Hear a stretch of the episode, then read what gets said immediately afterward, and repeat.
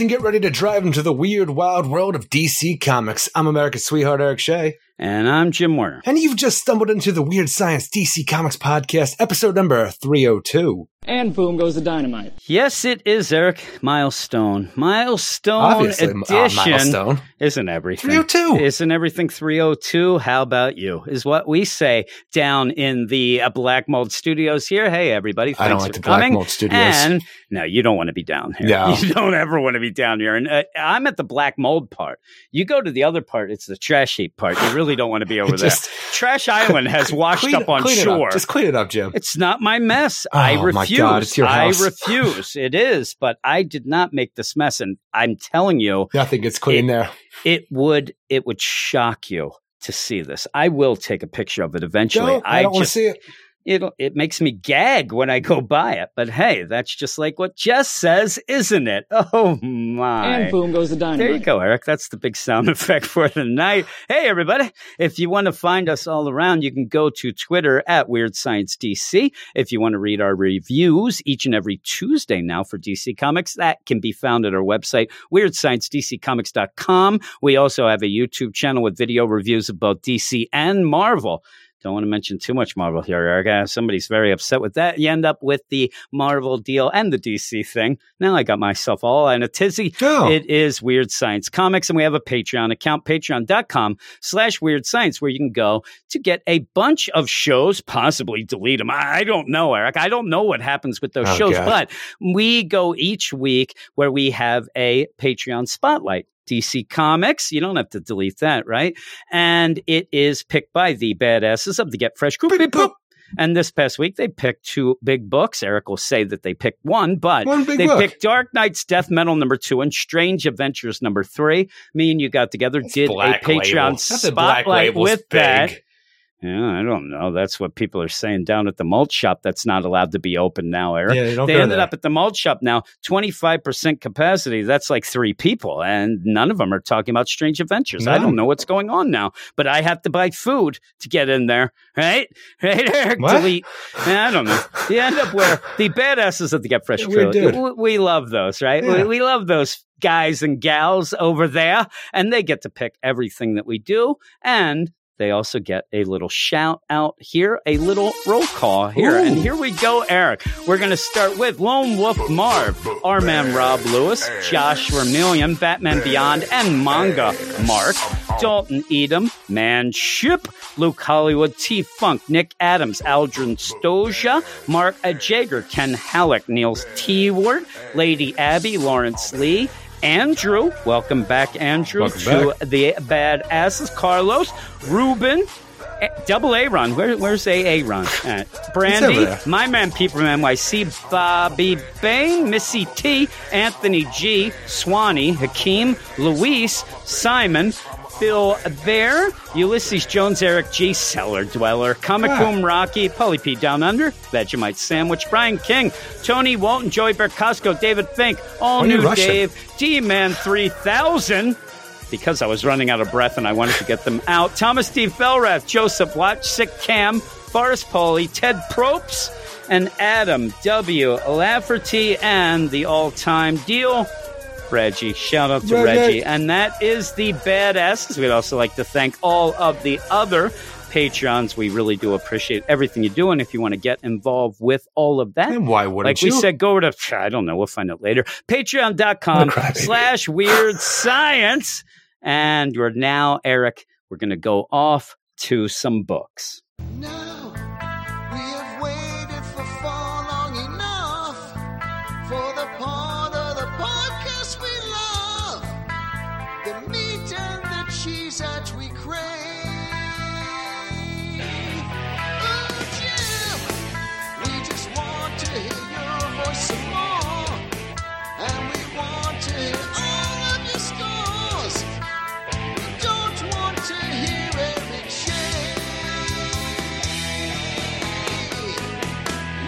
Let's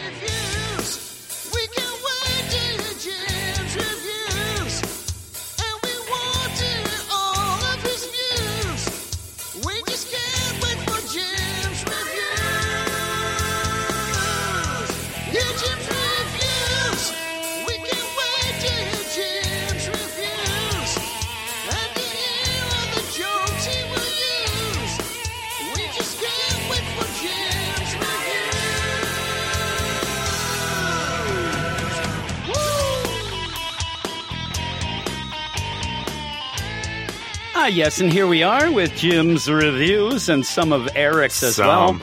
Mainly Eric's. We have two uh, Eric's reviews in this first section, and it's a weird first section for us. Uh, again, Metal Men. It's now a mainstay, Eric, in the first section And of books. It seems Catwoman's made it. Well, I put I Catwoman figure- in my do or die pull list. Exactly. So I'm like, there just you go. look at this stuff. He put it in the do or die pull list, and all of a sudden, Catwoman is in the first section. Damn right. This is nonsense. I'm gonna force it in. Is what I'm gonna do, right? hey, everybody! Hey. Jim told you that this book was Hey, important to be on hey, his pull list. Look where it is. People won't even know what we're talking about. That was on the Patreon. Well, patrons Eric, will know. Do or die. They'll know, and they know that I am solid. Except Double A Run, he made fun of me.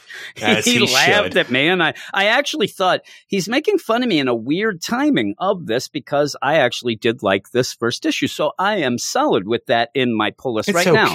I told you that I was. What else am I going to put in it? Is what I ask. I mean, a lot of things. And speaking of that, I've been talking to a bunch of people even today, and people were even asking me. I mean, why would you ask me what to put on your pull list? They're desperate. People are dropping things, and then it was a whole DC thing. People just got so. They lost any sort of hope and just said, "Well, is there any Marvel stuff?" And uh, well, there's some there. Yeah, people were bailing Sacrilege. on a lot of things, and then you ended up having these solicits come out, and you have Batgirl canceled. Makes you sense. have Justice League Odyssey canceled. You have Oh, Batman and the Mama. Outsiders canceled. And we have been talking about those three books that we expected them to be canceled soon. Now, with that, a lot of people are guessing that once you get after death metal, things kind of reset, things like that. You might get some of these books again. Just League Odyssey, I, that's, I just that's want to pretty know much done. how Batman Beyond has not been on the chopping block at all.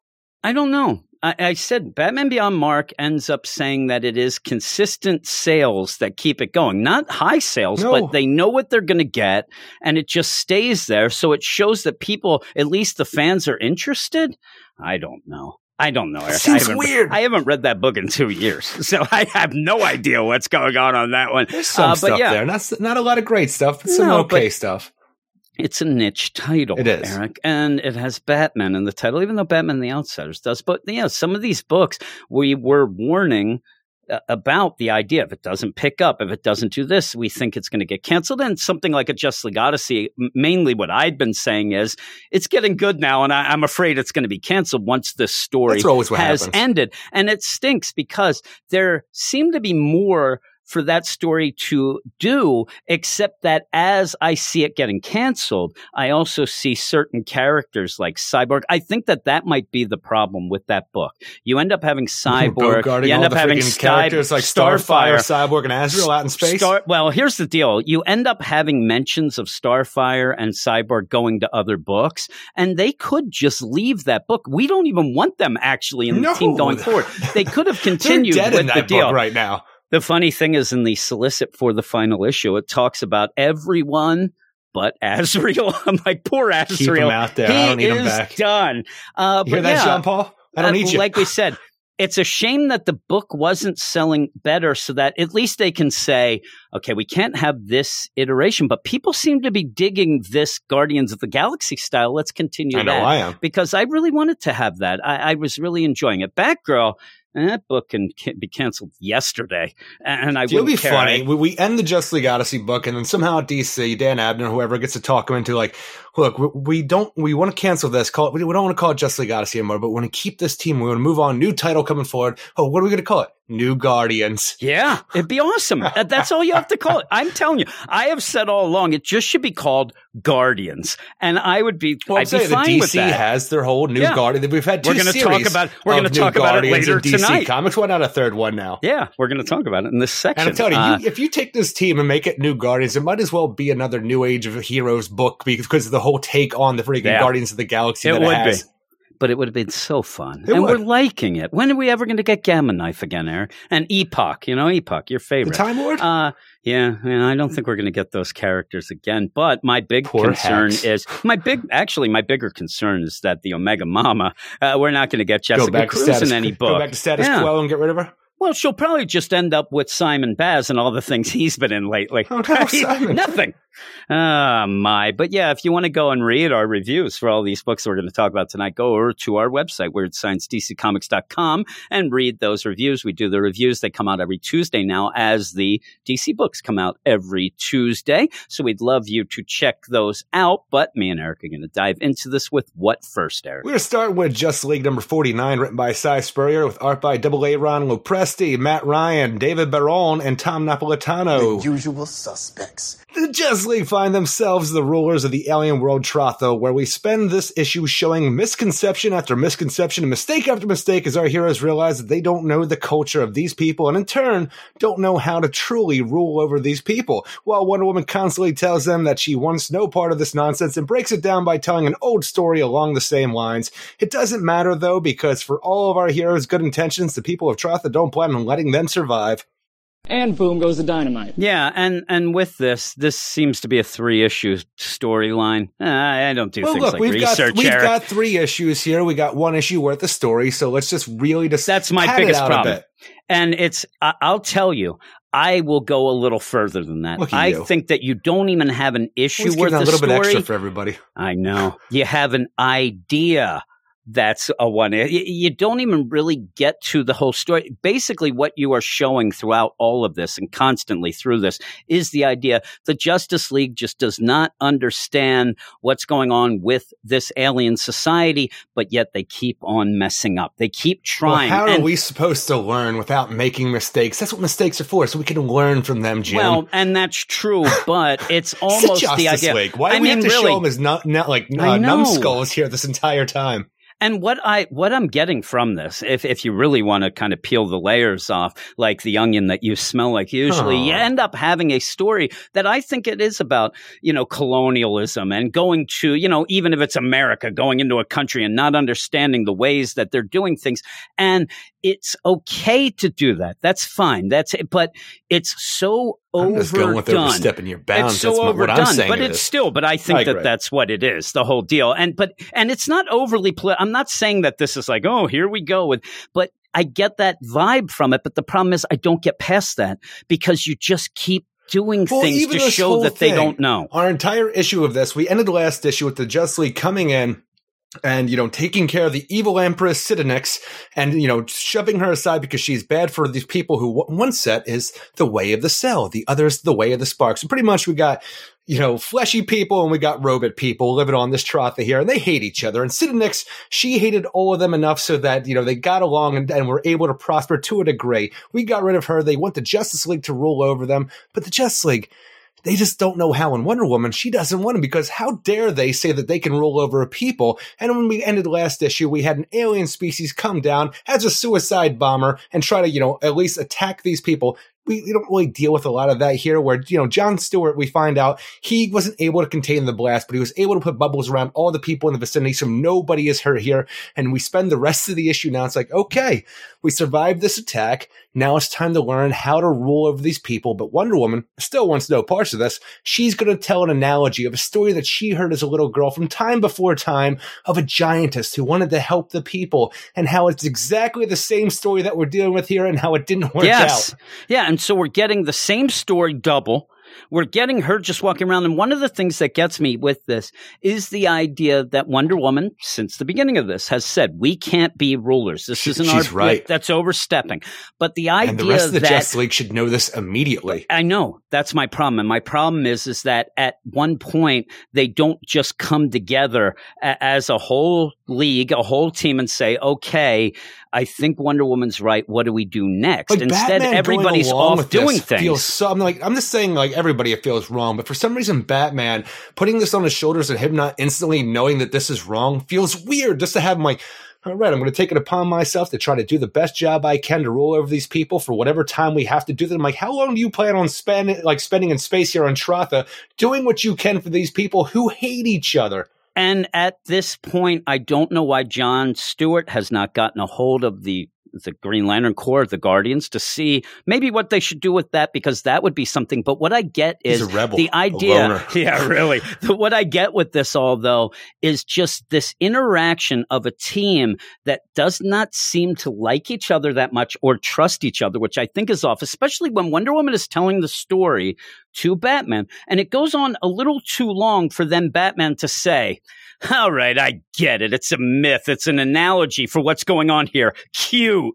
And I'm like, who World's is this Batman detective. and who is this Wonder Woman? You know, and so with that, it's one of those things I always take it, and it's it's not something that's been fully spelled out or anything, but I really take the Justice League as being a team that ends up if one person on that team really, really thinks something is wrong, the rest go along with them. That they would not say, "Oh, Wonder, listen to Wonder Woman with their stupid stories." And I'll go back to our review of last time we talked about this book. I think it would have been way better served this story if they would have had a different Justice League, like you said you were hoping. Si Spurrier comes on, and You maybe there's the maybe want. there's the B team that they're out. They aren't a team yet. Really, you can even throw in that the regular Justice League are off doing other things. They do this all the time, and have maybe Wonder Woman with a new team. They're out, and then I that. Like say throw that. in like a Supergirl, a Steel, a Shazam, a Doctor Fate, a saying, Firestorm, a but Captain they're not Atom. used to fighting together and not being a team. So when they do go to this area,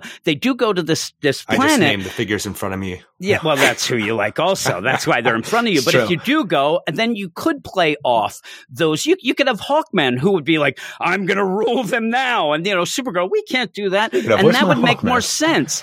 But with this, with the idea, like I, it really, really really rubbed me wrong when Batman is listening to Wonder Woman, waits till she stops and goes, "Yeah, I get it now. It's an analogy. Cute." Let I'm me like, tell you my biggest regret, Wonder Woman. Now that Yeah, you've spent all this time and telling Wonder me about Woman's this, like, I heard about this. I am out. But yeah, so you end up where you had John save everybody with these bubbles. They Yeah. have to kind of clean up. They got to do that. And I thought, okay, well, we're going to get to the point where, you know, they're going to help out. We got to, but behind them, as they're talking, you have fights going on between the organics and the machine. Then you have Barry. soul.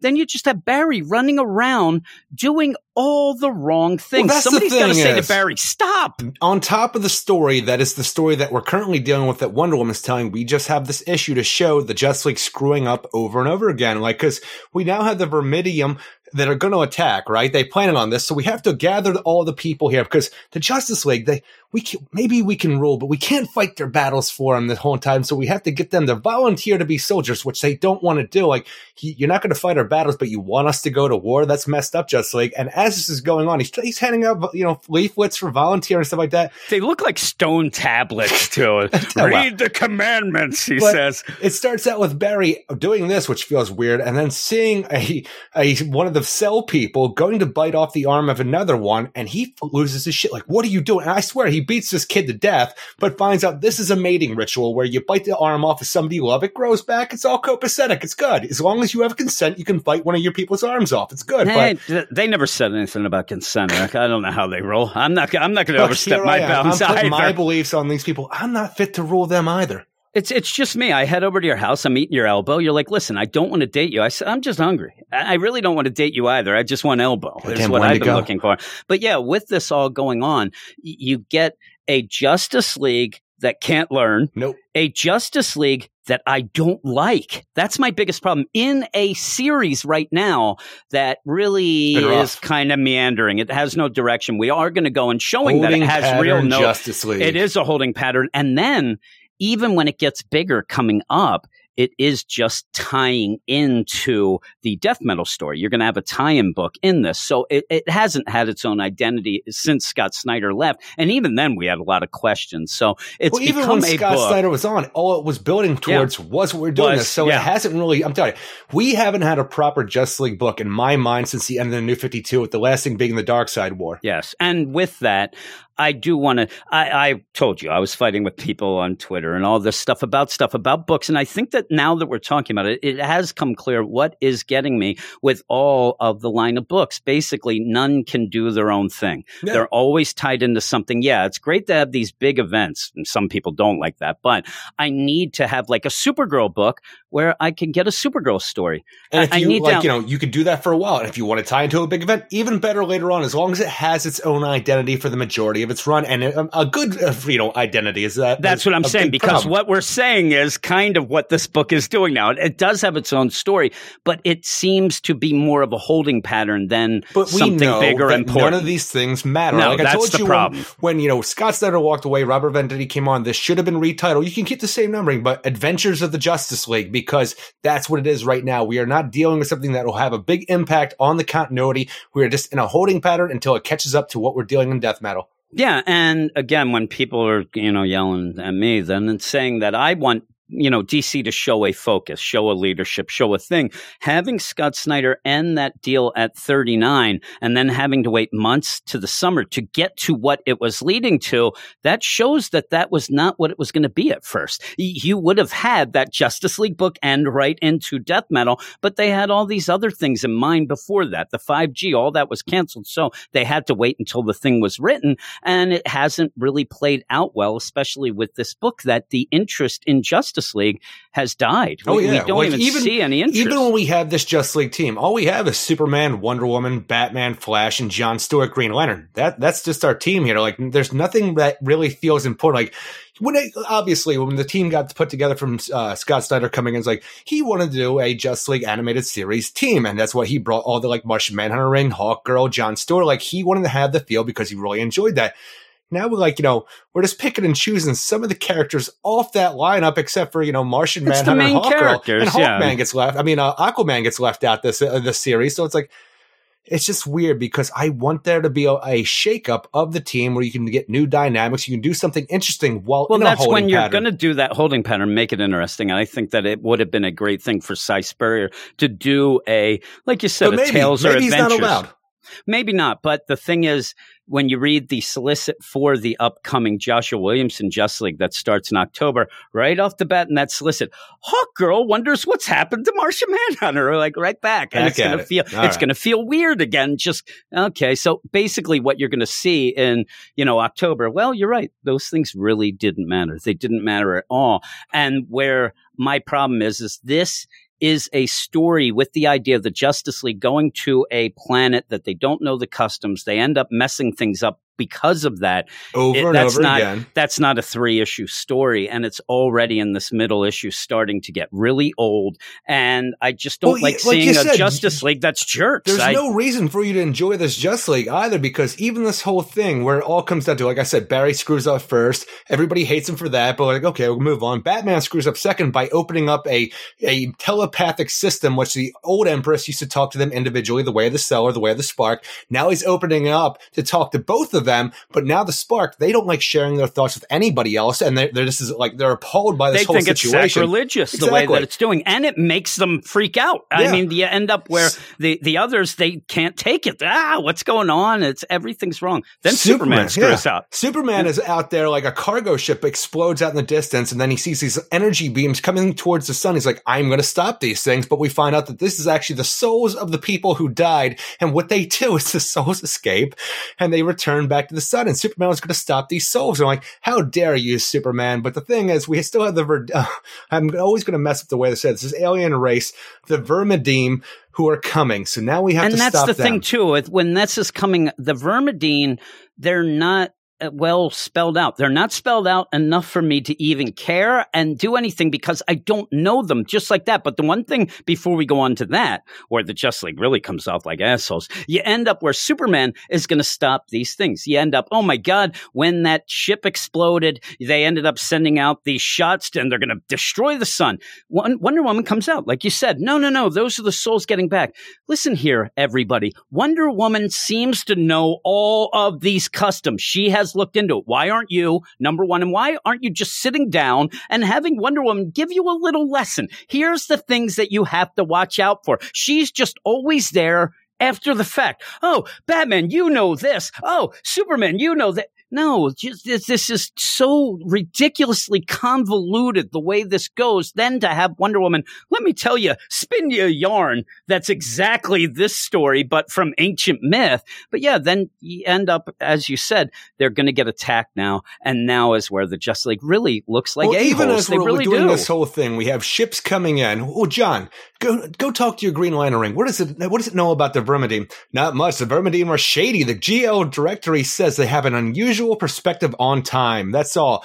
This is the only bit of weirdness They're always you late. get in They're working mind. on island time, Eric, is what Well, they are. That's They're the thing island is, I don't understand what that means though. Perspective on time, because what we have are ships coming in, which we find out are unmanned ships. So we have the Justice League then figure out, well, good, we can go ham on this. And Superman's all about, I love not like ruling is hard, but smashy, smashy all the way. While this is being all you know broadcast back to the people, so they just the look like savages. open. Exactly. The mic's open. And then we have we have friggin' the, the people that Wonder Woman's been talking to is the correspondent, the liaisons to them taking over, to saying like, "You bunch of savages," and shooting Batman in the back, warmongers, death to the alien aggressors. I'm like, even with that, even when you get to that where the ships are coming in, you get this little bit thrown in that the Vermidine had been visited by the two factions of the planet and everything seemed peaceful. I'm And like, and oh, what's they're going on? Uh, exactly. Yeah. This is the What's big going deal. on then? The unusual perspective of time. We've had the sway of the spark and the way of the cell go and meet with these people And, and individually. it seemed fine. and everything was fine. But for some reason, we're going with the assumption that things aren't fine right now, and I don't know why. I don't either. And then you have to get on top of that. Let's really pound the shit in where you have those kids that they saved. Yeah. And like, oh, look, Wonder Woman, I've chosen my faction. I'm, oh, I'm the right. way of the Well- cell. Well, I But aren't haven't your parents chosen the way yet. of the spark. Yes, Yeah. I'm done with them now. Yeah, Oh, says all right. that. But then the other one's like, oh, Wonder Woman, do you want me to tell you what I want to be? No, we can't do that. That'd be insensitive of me to wonder a very personal and secretive thing. Oh I'm Sure like, is. Get Sure out of is, Wonder town. Woman. Please Go stop. home. I can't Everybody just go it. back to Earth. Like, Oh Trotha, you're on your God. own. Peace out. Oh, lame. I'm telling you, at one point, they should just say, listen, we out of here. We out. Like Bobby Brown at the end of my prerogative. We out. I'm, I'm gone. And yet they'll be like, well, we can't put them in jeopardy. No, no, no. You're, you're fucking it up all over the place. You're wrong. Why aren't they just calling a council? While all this is going on as well, you have the queen that they deposed and put in prison sitting there talking trash from, from her prison. At one point, why aren't they? And I expect them to do it. Okay, Queenie, let's go. We're going to cause a, a worldwide forum here where we work this out. What do you guys want? What do you do? What do you, and if you can't work it out, we're out.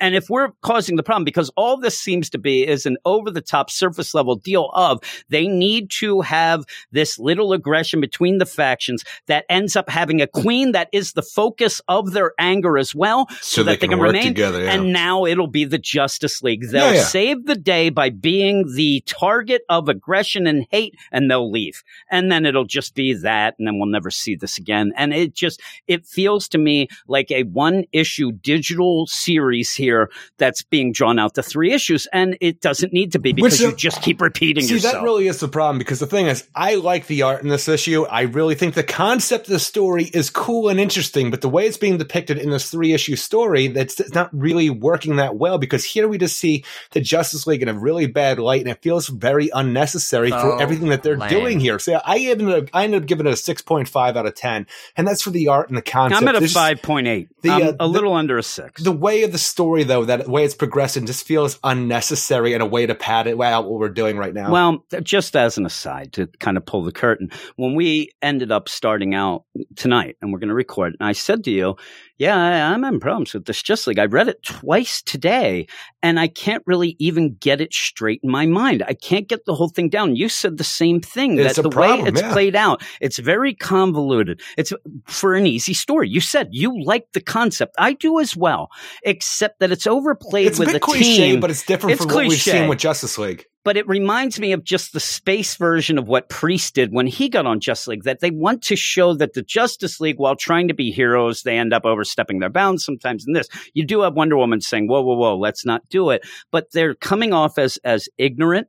They're coming off as mean, angry, and I don't like the, that the Justice weirdest League. part about it is I actually think it comes off more of like it's a combination of Bryan Hitch and Priest's Justice League put Yeah. together for this. yeah, yeah, it is. And that's not a good combination. No, it's not. Some people like that Priest stuff. We did not. Yeah. It just again, it was one story overwritten. that was pushed. That's what I'm saying, and I think this is as well. I think that you know you have Si Spurrier coming on, and he's trying to really kind of play around with this idea, but he just it's just too long and too much over and over, and who knows what's going to happen because, like you said, we don't know what that Uh, you know their idea of time what that does that mean that they live for a million years? So their time you. perspective would be off? Are they time travelers? No idea. right? I don't know. We wouldn't. And then just Damn the end GL where database don't know shit. again when you have the two factions coming together to shoot batman in the back at the end you're like yeah Whoa, okay, okay we get it now.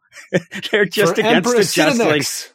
And it's going to be one of those where they get exiled from the planet. You're banned from the planet. Get out of here. And as they go away, uh, you end up having Wonder Woman say something. And then Barry just reveals that was their plan all along. Well, that's the Looks thing like is, our job thing, here is I'm done. you, you're going to release Empress Cinenex, and I think everything's just going to go back to the way it was Yeah. in the Justice League. Like, we should learn to mind our goddamn the- business. But in this, what's going to happen in this, uh, you're going to have that. But what I think will happen is you are at that point, that breaking point with Cinex. But when you end up having this other way and like, oh, we didn't know you were so great, Queen. Now everything's fine. Everything is better, even though nothing has changed. And that will be the end. That's the moral of the story. And it's nonsense for three issues. It's a, it's a nice concept, but it's nonsense for three issues. But we're going to go to one of our favorite books, Eric. One of our favorite books that we're going to be talking about here. It's one of your books, and it's one of those where maybe most people will probably just not even listen there because No. nobody's reading this book but us. nobody cares. Nobody cares about this book. For the longest time on the comic book roundup,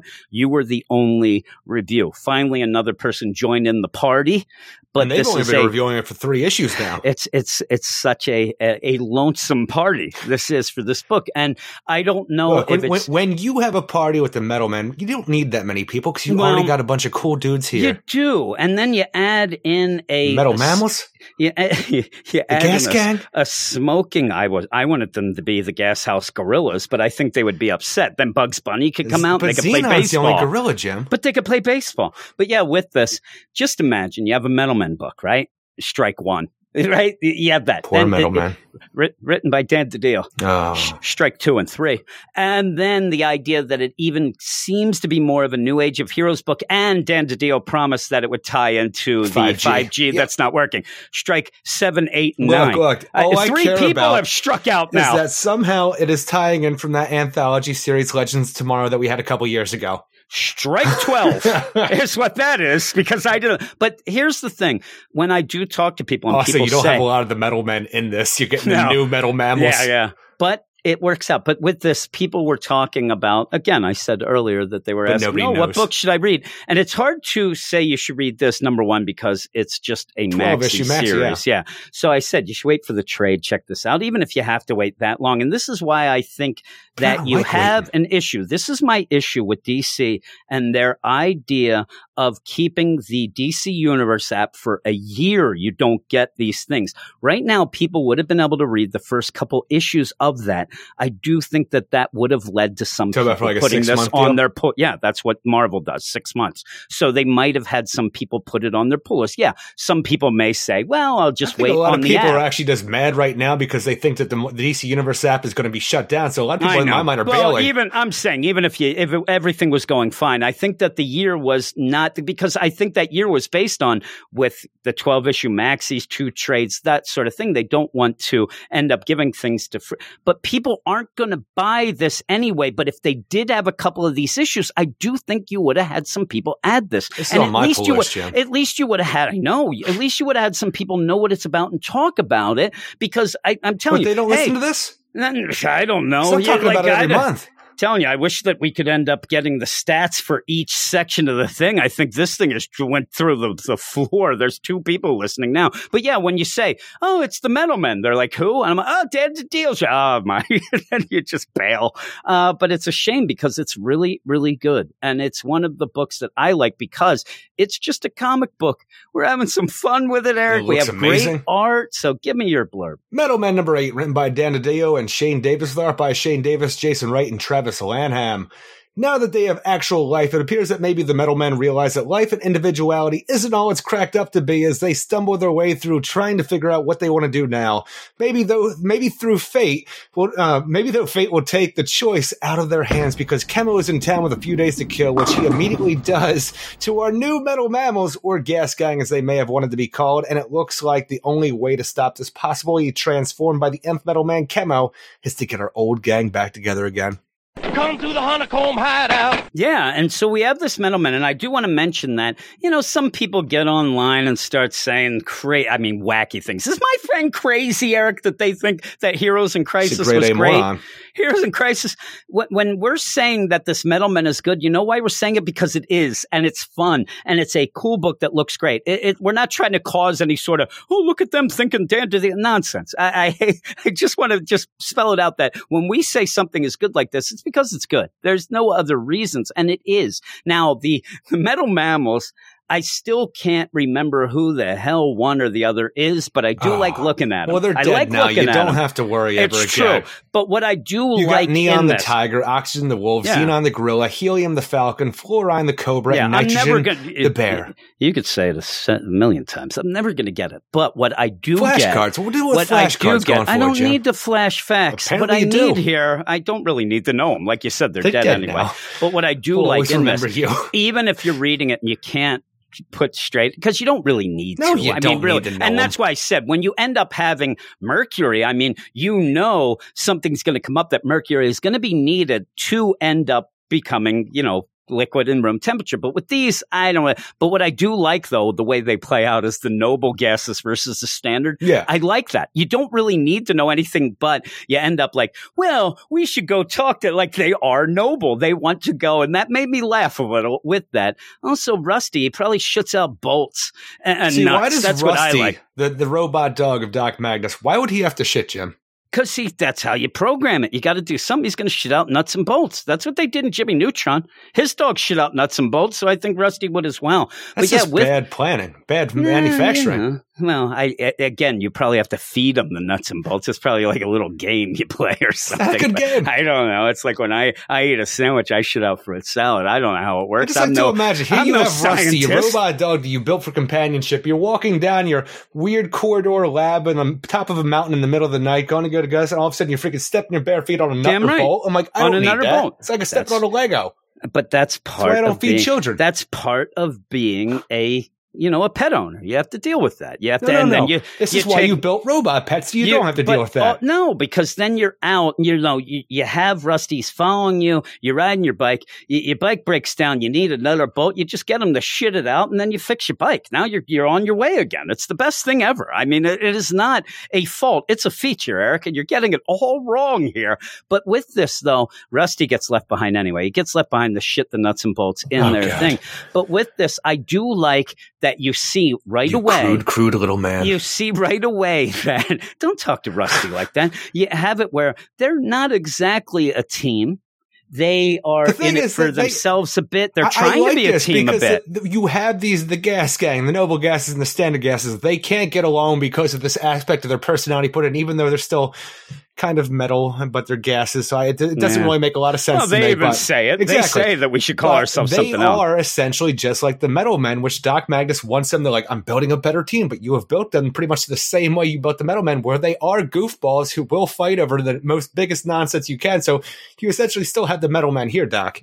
Yeah, and what makes me laugh, as they're going, you end up having Doc show up and like, hey, hey, everybody, we got to get together. Chemo's in town. He's going to destroy everything. Let's go. And that's where they have their little dispute right away. Well, maybe he just wants to talk, which is kind of a foreshadowing. But I love when he's like, to me, my metal men. Isn't that what he yells? And he goes off and they're like, I think we should change that name. I mean, we're not metal. I'm like, you ain't men either. I mean, you, you got to change it all. But the, I, I'm so upset that they died because I think the Gas Gang sounds awesome. I think that that would be a great addition to the Metal Men. You would. Just, yeah, because I wanted it to drive you nuts 20 years from now, where you're like, they're still going with this Gas Gang here. But again, I like you the you don't like the metal menagerie either.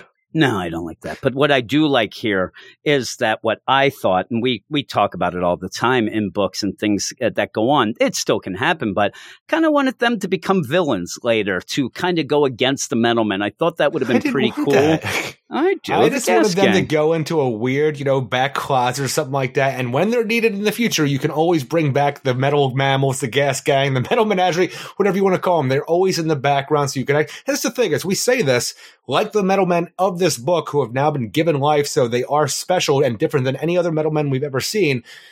Doc could just remake them and put them in his lab like It he did with the metal men over and over again for the beginning And- of this series. And I know that's what you want, but really, who cares what you want? You go on here, Eric, and you find the metal man. I care. That's it. Jess doesn't care. She told me. She said she went the gas gang front and center.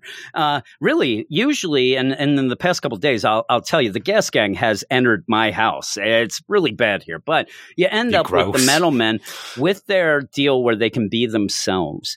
They, they do realize eh, not really that much fun. That's the thing. It's like, okay, now we're you're given real life individuality. Now go out and make something yourself. I'm sitting there, I'm like, this is what you wanted, huh, Metal Men? Because I'm living Yeah. it right now. This sucks. Yeah, and I'm telling you, I Mercury's on board right away. I'm like, what Uh, the hell are we where- doing here? Where, where you think if I point north and give us a thumbs up that that's where Dan DiDio's off of north, I'll give him the thumbs up because to me, this is Dan DiDio saying anytime superheroes get day jobs, it's bullshit. No, and no, I am no. always this, right. This is just how bad life is for everybody on the planet Well, Earth. Even we like all this, know like that. this. Here's Mercury for one, like you know, panel here. It's like, I'm sorry, I let my emotions get the best of me. It's just nothing is working out the way I expected. In our new life, all I'm finding is isolation and loneliness. I'm like, I'm right there with you, Mercury. Wait a minute, It's awful, that- isn't it?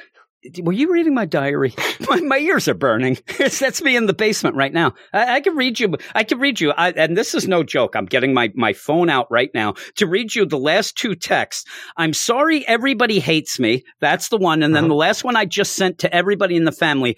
I'm just going to stay down in the basement from now on. There, there you go. You are I'm some Mercury. kind of sad sack, I'm aren't you? Mercury. I was. Everybody was yelling that they hated my guts. I'm like, I don't know what's going on here. Why do they keep yelling this? Obviously, you know this already. Bunch No, of I- repeat I, assholes. Do. I do. And it really was for no other reason except that we had to go and drive It's to mean pick and up hateful. we had to go drive to pick up Zach's truck. And since I you know I hate driving that truck.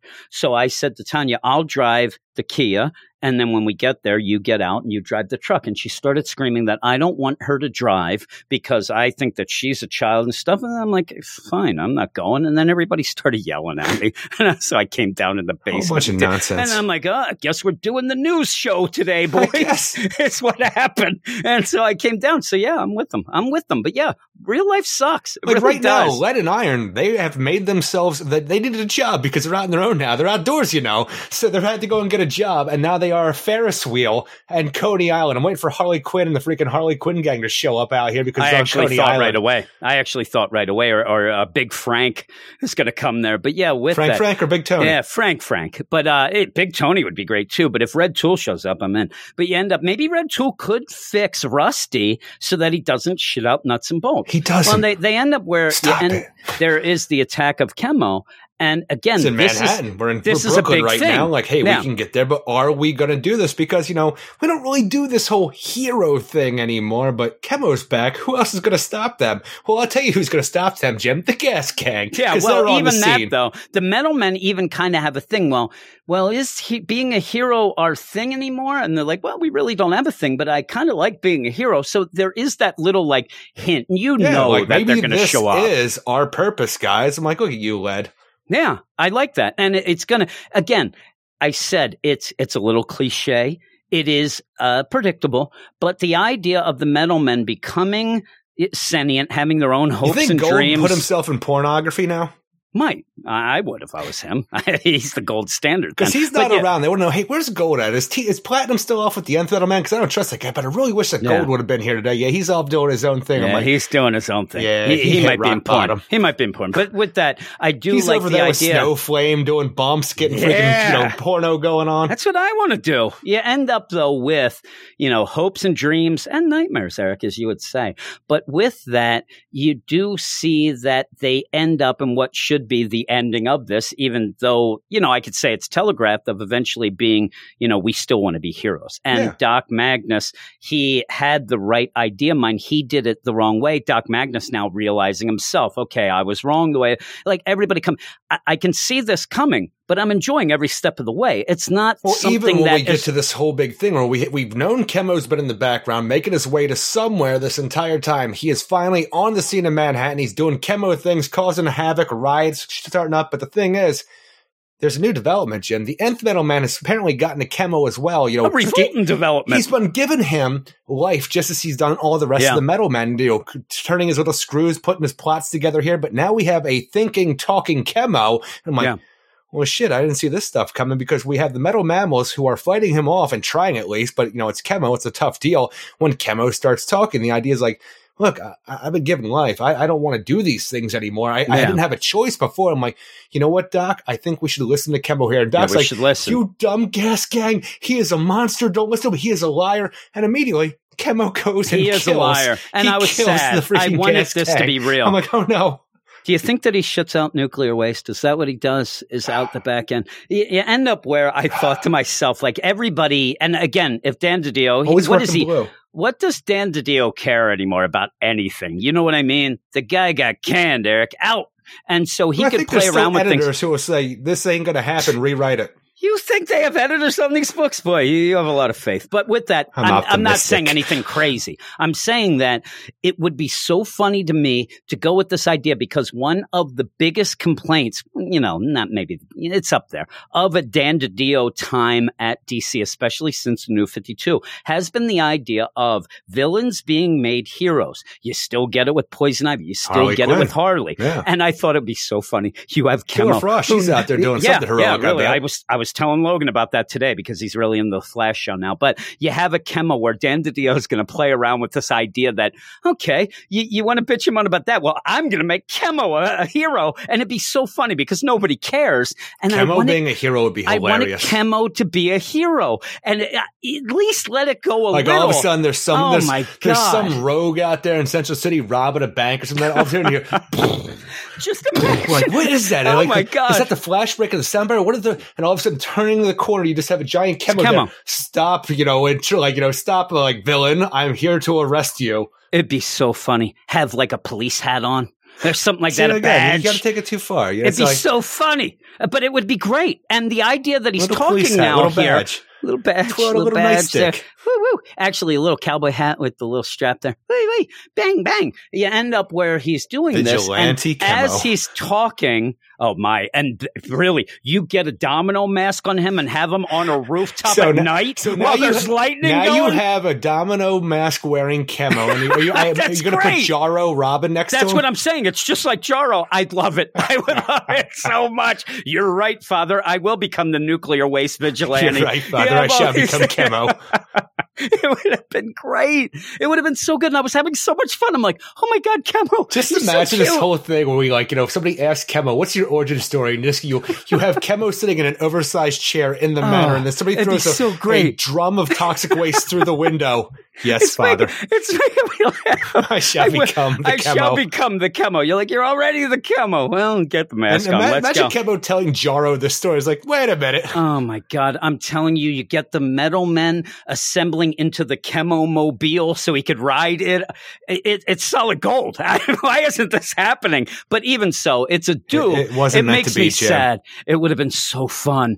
It would have been so good. But yeah, and then also it would have shown that again, Magnus is kind of not going with the flow and doesn't realize what's going on. But it's not happening. He ends up where Kills Chemo is just gang. going. And it's funny too because you end up having a full spread page that somebody could say like, well, there's not much drawing to it because it's so awesome seeing the devastation of the gas gang. I'm like, oh my, they're dead, but it, it looks fantastic. And really, we go on about Shane Davis's art a lot. The colors in this book are so good as well. It, it's all Oh, a- everything about yeah. the art in this is Jason amazing. Wright's colors, where there's a name that we don't hear a lot either. And That's so, the thing is, we I say it a lot. We don't talk about color because we're not yeah, art, art and I don't really hear is- it that much. It's just like when I talk about the art, unless there is something wrong with the colors or the inks or something like that, No. I will bring that up. If I say the, colors art is great, great. I'm talking about all of it for the most yeah, part. I know. And and also when we talk about Sal Cipriano, what happened to him, Eric? I need He's that Sal stuff. Cipriano. He's out doing Sal Cipriano things. He collects toys uh, on? YouTube. Just about every grown man. That's who doesn't. But yeah, you end up having Magnus. How you like He- your luckily- basement there, grown man? yeah, I love it. It's a crap hole, is what it is. Collect your mold. Really? I'm collecting my freaking tears in a jar and then drinking them to remain young. There you go. You end up Keep there where shit, you boy. end up where where uh, Chemo is on the attack, and you Oh yeah, he's going after up Doc Magnus now, and he's like, Doc Magnus. Are you hiding your metal men from me, Doc Magnus? Are they going to die? Are you going to die, and they're going to be hidden away? And then all of a sudden, we have our Mercury, Lead, Iron, and Tin standing there waiting to freaking, you know, to take on this Yeah. newly created Chemo as well. This whole idea that we have the brand new Chemo, brand new Metal Man, all both have, you know, actually something to lose this time around because they're given sentience and actual life. I'm like, here we go. Yeah, and I like how Shane Davis makes it. They're not coming down goofing off. They Oh, mean they're, business. they're hardcore. They're Oh, they are hardcore. They are hardcore. No They one's are. dying here today. That I promise. They ain't turned around us. looking at you explosions. And Yeah. now that you can talk, maybe it's time to shut you up once and for All that. like, now that you can talk, we're going to shut you the hell look, up, at you. Iron taking control. I like this. I really did like it. Uh, what would you give this? I ended up giving this an eight out of ten. I think the art's amazing. The, the whole thing with the uh, metal mammals, it feels like a weird bit to like you know sidetrack to take the metal men out of the book to deal with this. I think they're fun, but it's just we didn't do anything with them, and now they're dead. That's my biggest problem with the book because everything else. I really love the whole idea of making Chemo a sentient life. You know, now I'm like, I really dig that. That Yeah. metal men going up against them like this. I just want to know where gold, platinum, and the nth metal men are at this point. well, we it seems like a lot of platinum and nth metal are off in the dark Yeah. multiverse. That's what it seems. Well, and then you know, the even looking don't know at about stuff. the dark multiverse. Well, that's what it grid. kind of spells out. Now I'm giving you little spoilers, Eric. It want that. spells out. Well, it spells out in all the things that I've read that it seems like that's where they've gone off, and when they come back, trouble will follow. But I'm giving it a nine out of ten. I really enjoyed it. I don't mind that the Gas House Gang, the Gas House Gorillas, they end up being destroyed because that's just they're just there to set up for the Metal Men to Jim, come what back about neon and for oxygen, xenon, helium, fluorine, and nitrogen? Some of them are noble, some of them are standard. It's true. ki- Kiss their ass goodbye. We don't need them. And it was funny that they got duped by Chemo because they didn't want to listen. Ah, them they didn't dummies. listen. Uh, but Chemo could, and I, I am only, I'm at a nine. I could have went higher if Chemo would have had the domino mask and we found out that Rusty shits nuts and bolts. But since we didn't get that, guy. I'm at a nine. We're going to go on to the next You book, Catwoman. It is true. Catwoman number 23, like weird things. Uh, Rusty shitting nuts and bolts and a family that might love me. Fucking monster.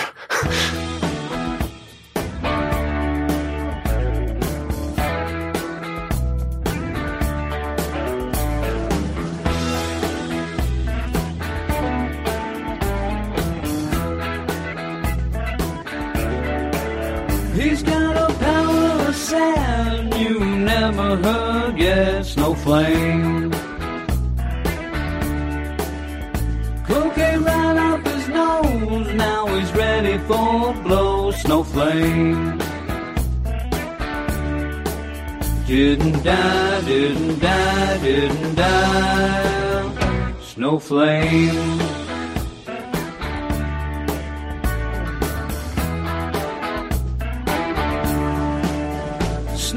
Coke all day, just like he's Rick James Snowflake. Not just your average stuff, cocaine's a hell of a drug, Snowflake.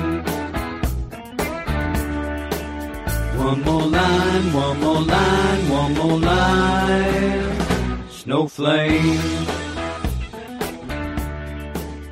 Hello, everybody, and we're back, and it's me by myself here to talk Catwoman because when me and Eric were recording it, it had an epic fail where I could not hear him. Uh, we ended up trying to get through it, and then I ended up when I went to edit it, the whole thing was a mess. So, as we do when we have technical difficulties, I will strap this all on my back and I will carry us through this once again. I'll try to mention some things that Eric brought up.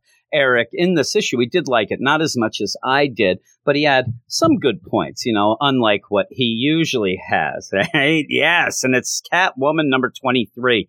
A story by Blake Northcott and Sean Murphy, script by Blake Northcott, art by Cian, not Mel Torme, whose son has to do with sliders, Eric told me, for real. Uh, colors FCO Plascencia and Tom Napolitano on letters. And if you've been listening to the podcast, you know that I have not been enjoying Catwoman, even though she is one of my favorite characters. And in our recent Patreon deal where we had our do or die $25 pull list, I had Catwoman on my pull list with the idea of we're going to get some stories coming up, including this Blake Northcott and Sean Murphy two issue arc. And then we'll get to Ram V doing a new deal at issue number 25. And I said, I'm going to put Catwoman on my list with the hopes that I will dig what comes up, and I am so far. So Double A Run can stuff it. He ended up making fun of me and said that that was ridiculous for a book that I've hated for so long to put on my pull list. I said it's more of the hopes and dreams. Hopefully not the nightmares, but the hopes and dreams. And I think that it's well served so far because I did like this issue. I like this issue a lot. I liked it because it was a Selina Kyle issue first, then getting to the end being a Catwoman issue, going into the next issue, going into the second part of this two part deal. Now, this is also a story that has a bit of a mystery, and not a mystery of a who done it, but a mystery of what is she going to do. And I mean, Selina, uh, she is going to the Isla Nevada, the snowy island and there's going to be an auction, the, an auction for villains. There's also a drug running going on and kids kind of being abused and used. So that would be something. Also, with that, there is also a, a big giant myth that's kind of come to life of a giant cat that's protecting everybody on the island. So all of these things really are triggers for Selina, triggers for Catwoman. So everything that they bring up it is something Selina would get involved with normally. But you have to decide, okay, what is it that she's doing? Now, with that too, you have a little undercurrent going on that's very subtle, but I like it, is the idea that everybody around Selina, everybody she runs into, everybody that knows her, has an idea of what she's up to, as if they know her you know, oh, I know you, you're here for this. Oh, I know you, you're here for that. Oh, I know you, you're here for this and that. And I like the way it goes. By the end, y- you don't know.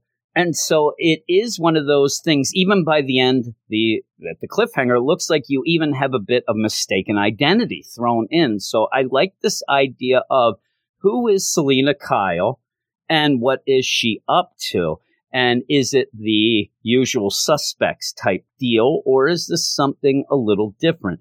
And like I said, as you start being told all these things that are happening on the island, they all kind of line up with an MO of Selina, but what is it that she is actually going to be against?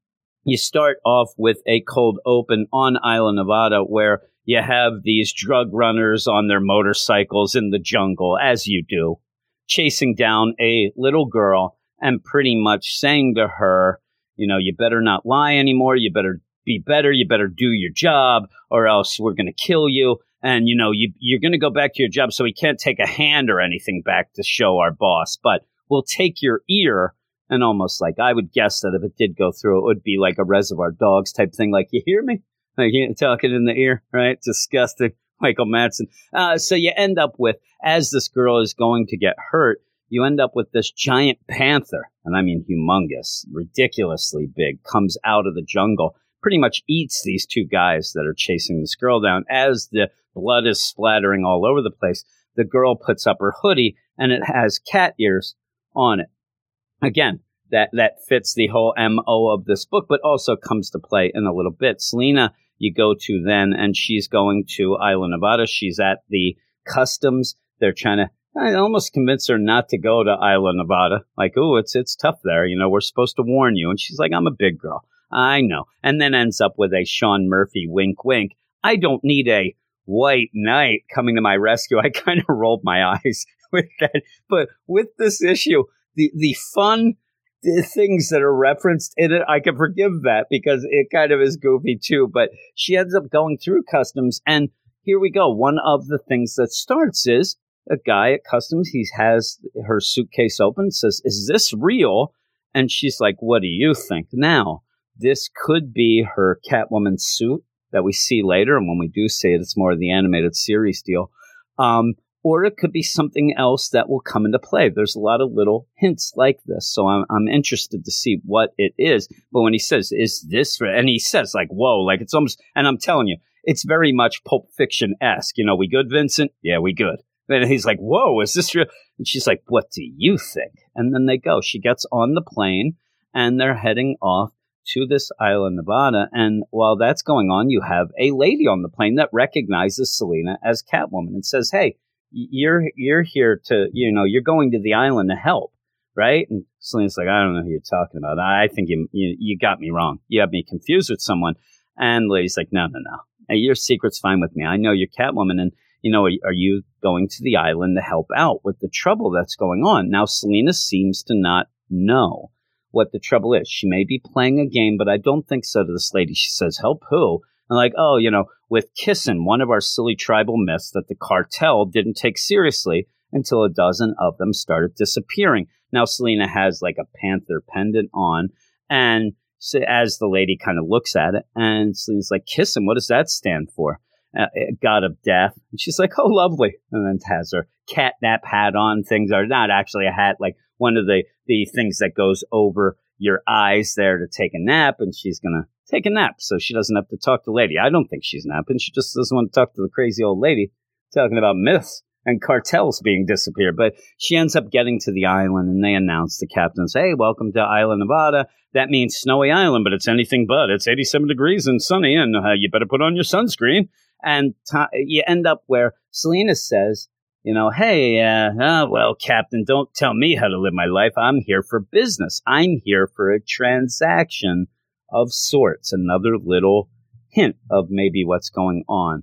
And while she's there, she ends up where these kids come out. Hey, pretty lady, do you want some flowers? And as they're doing that, the girl who, if you pay attention, is the girl from that first scene, ends up trying to pick Selina's pocket, trying to steal from her. Selina realizes this, and also from her days of doing that herself, ends up saying to this girl, Hey, you know, I don't blame you for trying. Here's some money to cover your shift. Now go off. You know, what's your name? Mine's Selina. And she runs off. But even so, she ends up saying, Next time, pick your mark more carefully and you know watch because you don't know who's watching there's cameras around you do end up seeing a drone and if you're aware of said character you will notice that snowflame's emblem is on the drone and snowflame then shows up from that drone i would guess he knows that selina has landed and is on the island and if you don't know snowflame Snowflame is ridiculous. Snowflame first and last appearance up until now was New Guardians number two in 1988.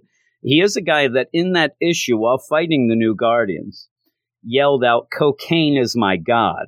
I, I mean, the only other person who has yelled that out probably would be maybe, you know, maybe Marion Barry, but also Rick James, right? Rick James would really have loved that, but you end up where he's back. the, the character everybody loves, but nobody thought would ever return. Snowflame is back, and just a little bit about him. He, his powers are all from doing cocaine. Th- that's it, cocaine through and through. He has uh, he gains superpowers snorting cocaine, and his superpowers seem to just be the effects of cocaine. And in my mind, I love to think that he thinks that he has superhuman strength, and he does have the adrenaline of the coke, but he has superhuman speed, immunity to pain, uh, all these things going on. He also has the cocaine touch, which sounds like it'd be a, a pretty cool, like ACDC album back in the day. But the cocaine touch is only getting a contact high because when you touch him, you get high because the guy is pretty much walking cocaine. It happened to the Floronic Man in that issue uh, of the new Guardians. He ended up touching the Snowflame and got high. Uh, but yeah, I love too. It says, and I'm looking at his page here on a fandom. Uh, his weakness is drug addiction to cocaine, but is it? Is it really? Because he shows up, he shows up in his, you know, car with the blowhard vanity plate. Everything screams 80s. Selina even makes fun of him. Looks like Don Johnson. Uh, and he greets Selina. Oh, you're on our island. Let me take you to my my house where we're having the auction. All this, she seems to be aware of that. But yeah, pretty much goes through the whole deal as they're going to his mansion. Like, you know, life's great. I fake my death, and in that New Guardians number two, he did get blown up by uh, getting thrown into a chemical shed that blew up. And he says, he even says that, where Selina's like, "You look good for a dead guy." you know, I read your obituary, a little lengthy. And he's like, I wrote it myself. And, you know, the key to all this is to pretty much get yourself blown up with a bunch of people around. So then they're going to just give up sorting through the pieces. And he, he's just a piece of crap. But he ends up even mentioning this whole thing. Selina's like, yeah, I hear about this whole kissing, this idea of your, your guys getting killed and things. Ah, that's just the boogeyman. You know, they're lying about that. They're just trying to, you know, upset my guys, things like that. And Selina says, you know, from Gotham, sometimes the boogeyman, they're real. And he's like, ah. And, and really, this is the thing. This is the thing about Snowflame. Okay, he's a piece of shit. He is a drug runner who has taken over an island. He says that he has made things better overall, which for some people, that's probably true. But he also is threatening and using kids to, to go and do his dirty work, cutting off ears, things like that. But the whole idea, you know, he, he's a guy, and you even see armed people around people that are going with the poppy see all that stuff going on. There, there's some bad stuff going on, but you, you can't really be mad at Snowflame, right? I mean, he is getting a, but cocaine is his god. I mean, he, he thinks he's doing God's work here. He even says to, to Selina at one point, "Hey, you know, speaking of, why don't we do some lines here, baby?" And she's like, "Eh, "You know, eh, it's not 1987, there, pal. You know, I'm not here to do coke with you and whatever." Even at one point says, "Uh, "Are you ever not high?" I mean, are you? He's like, "Ah." I don't know. I don't even remember when I wasn't high. One of my favorite lines, though, and I really do think that Blake Northcott in the script does have this really good sense of humor, where when he shows up in his car, it- Selina goes, "Hey, why don't we jump into your time machine and go to your house?" It, it made me laugh so much, just because everything he does is so out of time here. Even has purple purple shoes that don't have laces. He's like my Adidas with, with the Run DMC. He don't need no laces. But yeah, you you go off to his big villa. You go off to his big mansion, and this is where all of the villains have gathered for this auction. The auction is going to happen the next day, um, but all the villains are there for the big gala. It's the night before the big party. And there's some classics. You have Clock King. I love Clock King. He's there, and of course he's checking his watch. You end up having the Riddler, Professor Pig, Killer Croc's coming down the stairs. Uh, yeah, a lot of classic deals as Selina comes in to see what's going on. And you end up having a new character come up to her, a Tambra Courts, who is a influencer on the Twitters and Instagrams and things like that, kind of comes off as a Paris Hilton. And the thing is, I ended up saying to Eric, the only thing that I didn't like about the art is this this Tambra ends up looking old when I think she's supposed to be young. And he said he thinks that that might be one of the jokes that she pretends that she's young. Mean, it's going to be revealed she's like 50. Uh, and it'll be revealed to her followers because she ends up saying tons of stuff. Like you end up having Selina like, I knew you when you were Jeannie Torkelson from New Jersey. Now you got this British accent like Madonna. Who do you think you are? And I'm going to go to your fans and tell them. And you end up having this Tambra court say, you can tell my followers they do not care what anybody says but me. They'll believe anything I say. Now, in this, this is kind of a social commentary thing that it, it's not forced or anything, but it did kind of make me, eh, we didn't need that. Where you end up where Selina's like, well, it looks like you don't have a fandom, you have a cult. I'm like, whatever. But the whole deal, what Tambra Courts is upset at, as one of the things that's being auctioned is this diamond. Uh, huge, huge diamond. She is going to buy it. It's the largest diamond in the world. She needs to have it. This is part of her whole trend setting stuff. She says, I'm going to buy it. It's not even going to put a dent into my bank account. You better not steal it. And this is where I said, you get everybody having an idea of why Selina is on the island. Snowflame, when they're driving, says, Hey, I know you think you're here for the auction, but I see that look in your eye. You're here for something else. So he thinks he knows what she's up for, at least something along the lines. Tambra Corza, she's like, I know you're here for this diamond, and you better not steal it. And even if you're gonna, I'm gonna go through the protection that they're doing. You know, all of the things that are guarding this diamond, which you end up having lasers guarded, and it's almost like motion sensor lasers, but they're not. They're real lasers, lasers with lasers on their lasers, and it could kill you if you go by. So that was kind of neat to sh- to set that up. But it also it may be a red herring. She's probably not after that diamond. I don't know. But also another thing is the list. Quote the list. And this is a list that all the heroes have gathered of the villains and all their secrets and all their things. And that is up for auction. That's being guarded by thugs. Tambra Court says, Yeah, I hear it's quite the read with a hell of a twist ending. So that's kind of intriguing. Now, it's kind of funny when me and Eric were talking about it last night.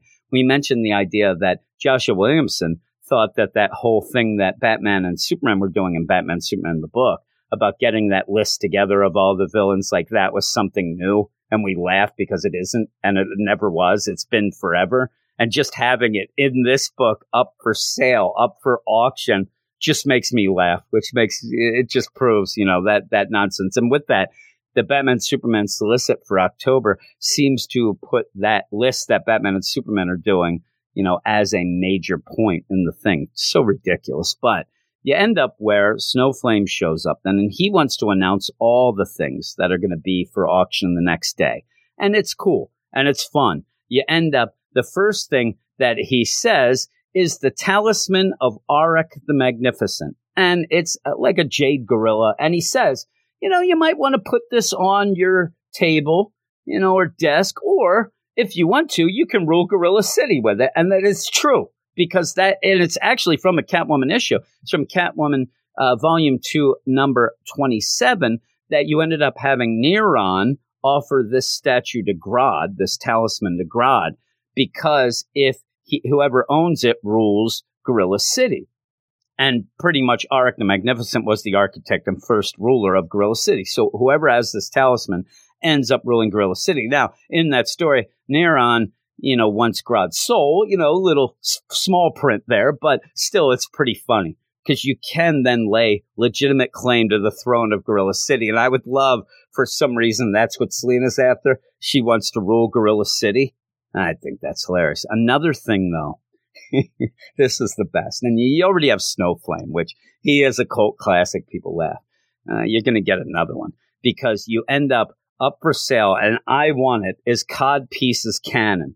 And Codpiece is a character that was in Doom Patrol Volume 2, number 70. If you've never heard or seen Codpiece, please look it up. Codpiece DC Comics. It's the craziest. And this cannon pretty much is just a gun strapped onto a pair of, you know, metal underwear and it shoots. And the reason, and I have to say why this happens, why Codpiece became a villain and why he had this cannon. He was told by a girl in high school he was not big enough. Uh, she meant his height. He thought she meant his penis. So, due to an inferiority complex about the size of his penis, he created a suit with a codpiece weapon system and became a supervillain who primarily robbed banks. And yes, it's ridiculous. This cannon, it's a cannon uh, on his, you know, his area, I'd like to say. And it, it's hilarious and great. And now somebody is going to buy it. And I can only imagine and I hope because this, like I said, this is the sense of humor that this book seems to have. And it, it's pretty good. Somebody better be running out of that auction in the second issue with that cannon on. And I can only hope it's a character that then later somebody picks it up and has them using it. Uh, that's all I want.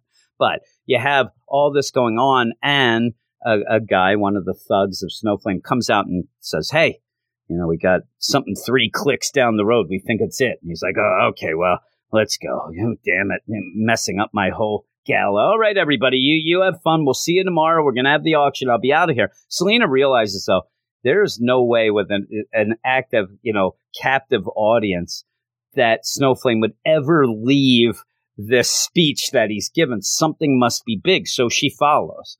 And you see, she follows in her Catwoman suit, the animated deal. And she goes, and these guys have tracked down that giant panther and they're going to kill it. Selina stops them somewhat. They do get a shot. It does get hit, but not a deadly hit like they were trying because Selina uses her whip. Starts fighting these drug runners, ends up knocking them out, goes over to the cat, which does wake up. And this is where you really, really get the size of it. You get the scope of this panther. And as an aside, I haven't really said it. I love the art in this whole issue. I really do. I said the only thing that threw me off a little was that Tambra Courts. I thought that she was supposed to look younger, but that may be part of the joke, like Eric said. So I won't even say what's what. Well, then you end up having somebody coming out of the shadows. They're in the jungle and throws pretty much like an ancient type of spear. You know, it's it's pretty much the rock, chiseled rock on the end of, of, of a stick that's there. It's not modern, but ends up hitting Selina. It seems to be poison. And as she is blacking out, you see that the person who threw it was that girl again from the beginning, the girl that had the hoodie with the cat ears.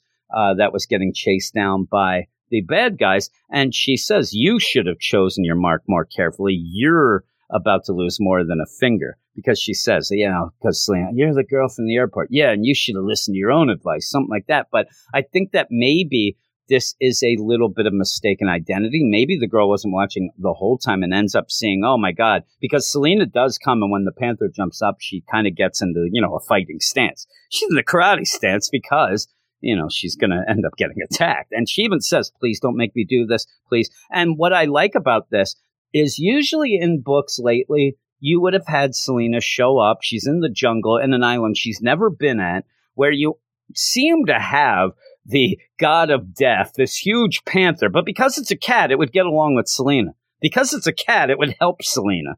Uh, that's not the case. You know, she's just that. That's that's her deal. That's her brand. She ain't doing no Aquaman woo woo woo woo and and getting this panther on her side.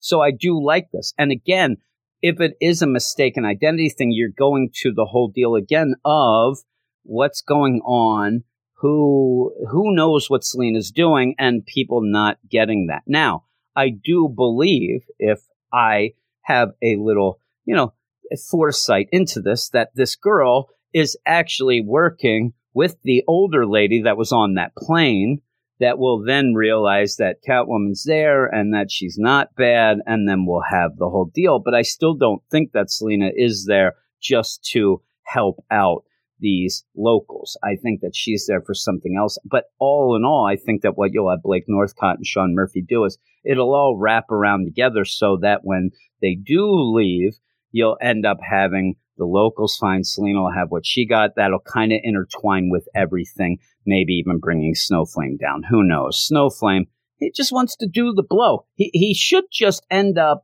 you know, doing his own thing and, and not getting involved with, you know, hurting the local kids. And then everything would be fine. He's just a cokehead piece of crap. But I really liked it. I really did. Eric gave it a seven. I gave it a nine on the site, and I'm sticking with the nine. I think it's really good. I think it's intriguing. I think that the pacing of what is set up is really good for a two issue arc because you have a lot of mysteries. Now you can deal with every one in the next issue. Now, if if they don't, I'll be upset. But I think that it's simple enough. You have a gala. You also have this giant panther and the locals. I think that it is simple enough to be able to deal with all that in one fell swoop. And I hope it does because I really, really did enjoy it. But I hope that you didn't mind me going through this on my own. I hope you enjoyed it. And we're going to go back to me and Eric with a, uh, I think, a section of three books to finish up the podcast. Well, he stares into the mirror, moosing up his hair. Blows kisses to himself, and he really thinks that tear is tear. Well, that's just Eric Shea. Looking for a star screen, or maybe a hubcap. Spends all his money buying all that crap. Well, that's just Eric Shea. I ain't looking for right. a hubcap anymore. No, you bought a hubcap today. I did. That's it just crazy. Came out today. So crazy. Hubcap it is. Did you get the Batmo Beast? Is that there in the Beast you. Wars? Shut up. Is that there in the Beast Wars you got com- there? the Beast Wars are coming up soon next year. I saw the Beast Wars are coming Transformers back big Kingdom. time. In pug form, Eric. They're coming back, I hear, right? Shut No. your mouth, you thong wearing fatty. Oh, why is the, The Rock Rock told yelling you. at you? He's yelling at you. No, he's Here we not. go. He loves we me. have three books left for tonight, and we're going to get right into this with Aquaman number 61, written by Kelly Sue DeConnick, art by Miguel Mendonca, Romulo Fajardo Jr., and Clayton Cowles. Can wedding bells chime underwater, Eric? Can they? No. Can they? Shut your mouth, you thong wearing fatty. It doesn't matter. It doesn't matter. Since Mera's plan wasn't to have a wedding after all, but to get all the sea kings and queens in one room and get this. Tell them she doesn't like the kings and queens. Hey, get this. It, I am not sure that's the best plan. I, I think there might be problems, but I like seeing Mother Cetea get put in her damn place. I'm sick of, sick of her. And I'm excited to see what happens next, except next is a two part Aqualad Black Manta story. So we're going to have to wait a Are little you kidding bit. me? Are you telling me that this whole big thing that we've been leading up to? Yeah, this I told you it was coming up. I- yeah. You tell me a lot of things. I don't remember things how they work Really? out, but We have Like I hate your guts. We have finally come to what we've been talking about pretty much since the beginning of the year 52. It's like the Game of Thrones underwater. We Yeah. actually have like almost a red almost wedding a red wedding. situation. And Yeah. all right, here's an aqua. I'm telling you, I'm all for some Jackson Hyde stories because I can't wait to have them, but not right now. You you wait until after this story is finished to go and throw that shit in. Game over, man. Game I'm telling you, over. i- i- if I'm mistaken, I'm not because at the end it even says next, and it gives you the whole things. deal. Next, Aqualad pays Manta's price. like really? No. what- and because remember, I kept saying, "Oh, next. I think next month's the." I know you were Aqualad, talking Aqualad. about it, but I don't Yeah. think about when you're saying they're not going to actually come out. Yeah, I, I just I knew it was coming up, and then at the end of this, I'm like, "You, you got to be kidding me! You got to be kidding me! We have Well, waited this for is a this." cool issue, though, huh? Yeah, I like it. I, I do like it. And we see pretty much, you know, Orm, he ain't on the up and up. No, we no, we so were thinking that he might that be. we were talking about the idea where you know we had the city of Dagon, king of Dagon here. He just wants to be a man of the people, help his fellow underwater gill men monsters. No, no, he wants Freaks. to rule all, and he wants to kill everybody who gets in his way. Yeah, and with that, you even have you know Pilot and everybody showing up and saying, "Hey, hey, Orm, uh, you know we should probably give the medicine to the Atlanteans because of that disease. Because if we help cure them, everybody we did this before No.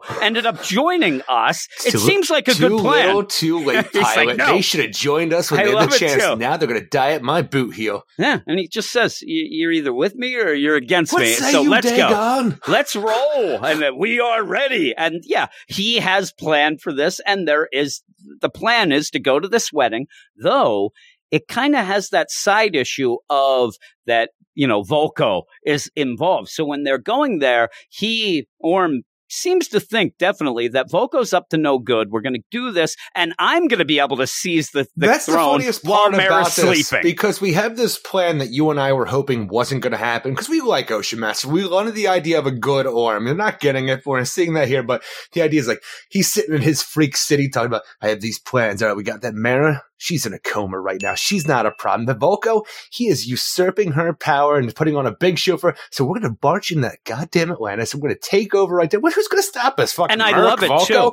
And then when Really. Mera shows, uh oh, our Uh-oh. plan's fucked. Let's do it. U turn. I, I love the idea too in my mind. Yeah, as they're working this out. What, what, Ocean Master? You can't go into Atlantis and just seize the throne. It's like, listen here. The only one that seems that I have to defeat is that old ass bitch, the fucking Vulko. Uh, that's all I need to do. Mera, Mera, she's tough. She even says, I bested you before a little later. That's true.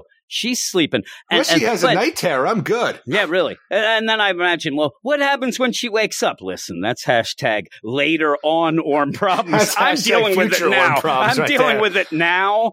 I do think that what we may end up just with Mera putting the widow with the widowhood aside and S- Mother Cetea, Yeah, Mother I think Cetea, all that does is set that little thing for Orm that might be his in later Well, on that's the whole thing because we have that. we've had the widowhood this entire time. We've Oh, had I Sister. Atea who has been freaking pushing her weight, Mother Cetea pushing her weight around, trying to say, "Look, you might be the queen, but the the widowhood is really the people that you have to confer with. We have to do this. These are the laws of the widowhood I like we've uh, had nonstop. Just for Mera, now that she's awake, say." "Well, You know what, bitch? I'm the queen. Arrest her. And, like, Arrest I'm just like, well, this, this is going to cause a gigantic problem. Like, you are Yeah. supposed to be the best person to put in charge of Atlantis right now because not only your strength, your beauty, your wisdom, but like you are the total package, Mera. For you to just go off on the deep end on your supposed wedding day to say, arrest that bitch. I'm like, you are causing so many problems. Yeah, what are you doing here? ever. What are you doing? I mean, again, is she going to try to pull that thing like she did with Orm when she arrested him to protect him? Is that what she? That And didn't I turn want out well either. Look, Do you like Mother Cetea or do you like Peter Cetera? Who's your favorite of those two? Because I'm a Peter Cetera fan, Eric. you, I just want like Peter I would like to have maybe Chicago underwater playing the wedding. Wouldn't it be funny? You know, I hate to have you know real Just, life just guest wedding stars. bells do. The other instruments don't play underwater Oh, either. it'd be great. I can just imagine Chicago down there under the water with their, their masks on and stuff, playing stuff. It'd be stupid. the Corona Wait, masks. this- yeah, no, just the mask. They got to breathe. I don't know if you know this, but the band Chicago Gil- are not Chicago underwater breathers. They ain't Gilman. They're, they're not there. They're not part of Dagon City. Here, they're part of Chicago. They ain't one of the brines. They're called Chicago. They ain't called Atlantis, Eric. Get with it. Uh, Peter Cetera. The funniest is thing the is band the- Atlantis? The, funniest thing. That's what I need. Uh, I know where they are. They're under the sea. Oh. Eric, that's all they're playing too. Under the sea. I ended up where I wanted to make a clever catchphrase, you know, headline deal on the thing. And I forgot that it was Peter Cetera. And I was thinking it's Peter Cetera. I'm like, oh, I'm going to, I'm going to really have fun. Eh, and then I remembered I'm wrong. I had nothing there, Eric. So I needed That to bring him up. I needed to bring him up here. But yeah, so you have Orm, who's pretty much throughout all this was giving me a little hope that he had, uh, you know, the Bye good bye, intentions. Yeah, it's gone, but he is pretty funny here. Uh, you know, as he's setting up an entire fleet to destroy Atlantis, he's hilarious. But when I, I just want to know why he has to pick on poor Creek here because you know Creek he is one of these bottom dwellers. He's not too well off. Obviously, he's living in Dagon City. When when Orm goes up to him and pulls one of the threads on his shirt and actually just pulls the thread away and Yeah. makes a gigantic tear and says, "This is what you wear to a royal wedding." Well, like, yeah. this is, this is all I have. Lord Orm. And like the thing is, well, here Ta Orm takes his cloak off, puts it on his shoulder. I'm like. He's still got a giant hole in his shirt. Thanks to you, doesn't asshole. matter. This is just Orm is always thinking three Man steps ahead. he is the man of the people, and he's giving him The his freak cloak. people. I, I love it too. At one point, His I- shoulders ain't cold though, and he still has that giant hole in his shirt. Patch I that got- shirt up, Orm. I got a little uncomfortable when Orm was oogling Dolphin later. I will, I will admit that. But uh, Because anyway, you realize what kind of creep you are when you oogle dolphin. no, no, I don't oogle Dolphin. I just thought Orm was Ogle? a creep. But you end up with this where we know that Mera is awake. Obviously, most of the people, if not all of them, coming to this wedding ceremony, they're they don't know this. This is where you want to punk all the wedding guests. Is what you want to do. Obviously. And Mera does this, and I, I'm waiting because yes, you do have Orm kind of show his true colors and go. But I'm wondering, wh- why are you playing the long game here, Mera? Are you trying to trick everybody into? Because even if she said I'm alive, they still would come and she could still say it. But you do get that moment. Shock and I all, think baby. that- that's all I think she wants, and I do enjoy though having all of the realms showing well, up. even you that, get I'm some telling you, do you think there was any talks to Geoff Johns for his Seven Seas book that he was going to do of Aquaman for the whole idea of the Seven Kingdoms of the sea coming? Because this is the first time it does. It's, that it's we've cool. ever seen all the seven together Yeah. now. Become like you know Dagon City being the new seventh at this whole point, but like when you have these otter people, the rights or the, the Uh. kingdom of the sea lights, just like luminescent people. I'm like, these are the first time we're Oh, seeing yeah. these people. Oh, I like and it. like even the brine, the crab The people, you know, brine. look like crab, talk like people over down here. That's like, what "Yeah, happens. They're crabby, Eric, is what happens. I don't, the rights, I just don't understand. The rights are the best part because watching this whole thing play Ah. out, I essentially am the rights oh, right yeah. here. The, the Oh, otter people coming down the like, meme. this whole thing where you have the rights, like, man, this is how this could have I'm played. telling They, might, they might as well be sitting there like Michael Jackson eating popcorn at the it movie is. theater, It's the watching this all go down. I'm like, this is perfect. I am the rights right now. Yeah, that it's exactly that. They even said that on Twitter as that's what that was. That was supposed to be the Aw. joke with it. So you weren't that clever there, buddy. The thing is, if I'm I'm, even trying to be clever, I'm, I'm I'm handing out the uh, you know the invitations. I'm telling you, I am uh, losing the trench invitations. Uh, They would not be invited, and I don't care if they like it or not like it. It's, It's, such disgusting. a weird idea because when I read this, where you have the rights, like I say, they're like an odder kind of people, and then you also have the kingdom of the brine, who are crappy. I'm like, this almost became a South Park episode with the crab people and Yeah, the freaking otter people of the future that like like to eat on their bellies. Yeah, the whole that's thing. I'm true. like, this is weird. It is. I had some fun with it though. Oh, no, it's I, a lot- I it's good actually time. like the trench. They don't like the wine, Eric. And I'm like, really? That's your biggest problem, trench? Get the hell out of here. And this, but yeah, think they're of all it too. This is the trench queen. So this is that little baby that we saw Yeah, Aquaman got- save in that weird like was that an annual issue? yeah, and she grew up quick and grew up ugly. Eric grew up ugly. But yeah, the you have all this tastes going like a on. shrimp's fecal vein. I should devour their children for this insult. Like, yeah, And you only get a little bit, but I even like the, it's like you know, Honey Boo Boo grew up to be a with- queen. Yeah, really. So she likes the sketties and butter. Who you doesn't? end up with Xebel, even that with like, I don't, I don't understand. You know, th- this is bullcrap. Getting a, a queen in a coma to try. And He's like, I did a lot more than this. Like, really? You know, you have This is a- the best thing you could things. do to get a throne Yeah, under your really. belt right now. You should have seen what I've done. And so Orm, in in a weird Dad's a way, why why Orm just decides to turn this into pretty much a campaign trail Dude, deal where he Orm up. comes into this, and I swear, because even though you have, you know, queens of different kingdoms, and stuff like this, you realize when Orm jumps into this whole thing, like, uh, now it's not about me, everybody, and the whole thing just goes up there, I'm like, this is a boys' club through and through. And even when Mera presents herself and starts talking, like, she is just joking, everybody. What does she know about, like, and everybody's, ah, yeah, like, this is just a total boys' club where they're totally just pushing Mera aside for her new crazy female beliefs. I'm telling you, I love though when she says, "Listen, Vulko played a role. He wasn't really going to marry me. This is something that we put aside. I have put aside marriage until I find an equal." There's Orm. I accept. I'm like, that's pretty good. That's very good timing, Orm. I'm with you. But even while this is going on, one of the big things is you do have Aquaman.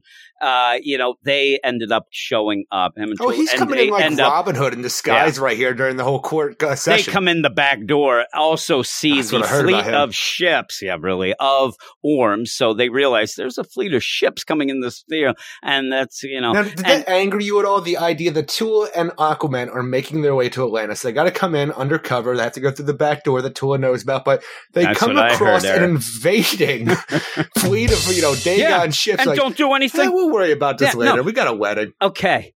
I'm not as angry then, though I would have had Aquaman because Tula's the one who seems to know about the back door. Yeah, I heard and that. says to Aquaman, yeah, where is it? And, and so I wish Aquaman would have said to her first off, like, "Uh, who else knows about this? Well, there'd only be Orm. Okay, it's Orm's fleet. Yeah, there's trouble. But when they go in and Orm steps up, starts yelling things, and you have Tula the whole time. Now? No, not yet. No, no, no. Okay. Then starts the now? Not No, yet. no, no, no. Now, not yet.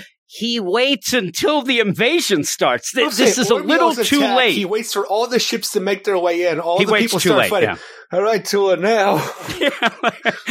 yet? No, not Sorry, yet. I fell asleep for a few minutes. I Yeah. woke up and it's already what started. I, what I would have rather said, Tula's like, oh my Aquaman. god. Tula goes like, yet? Now and woo, woo, woo, he is going out the back door. He's out. He's done. I'm going back to Bay. yeah. I'm going back. Uh, I'm getting my kid and I'm retiring.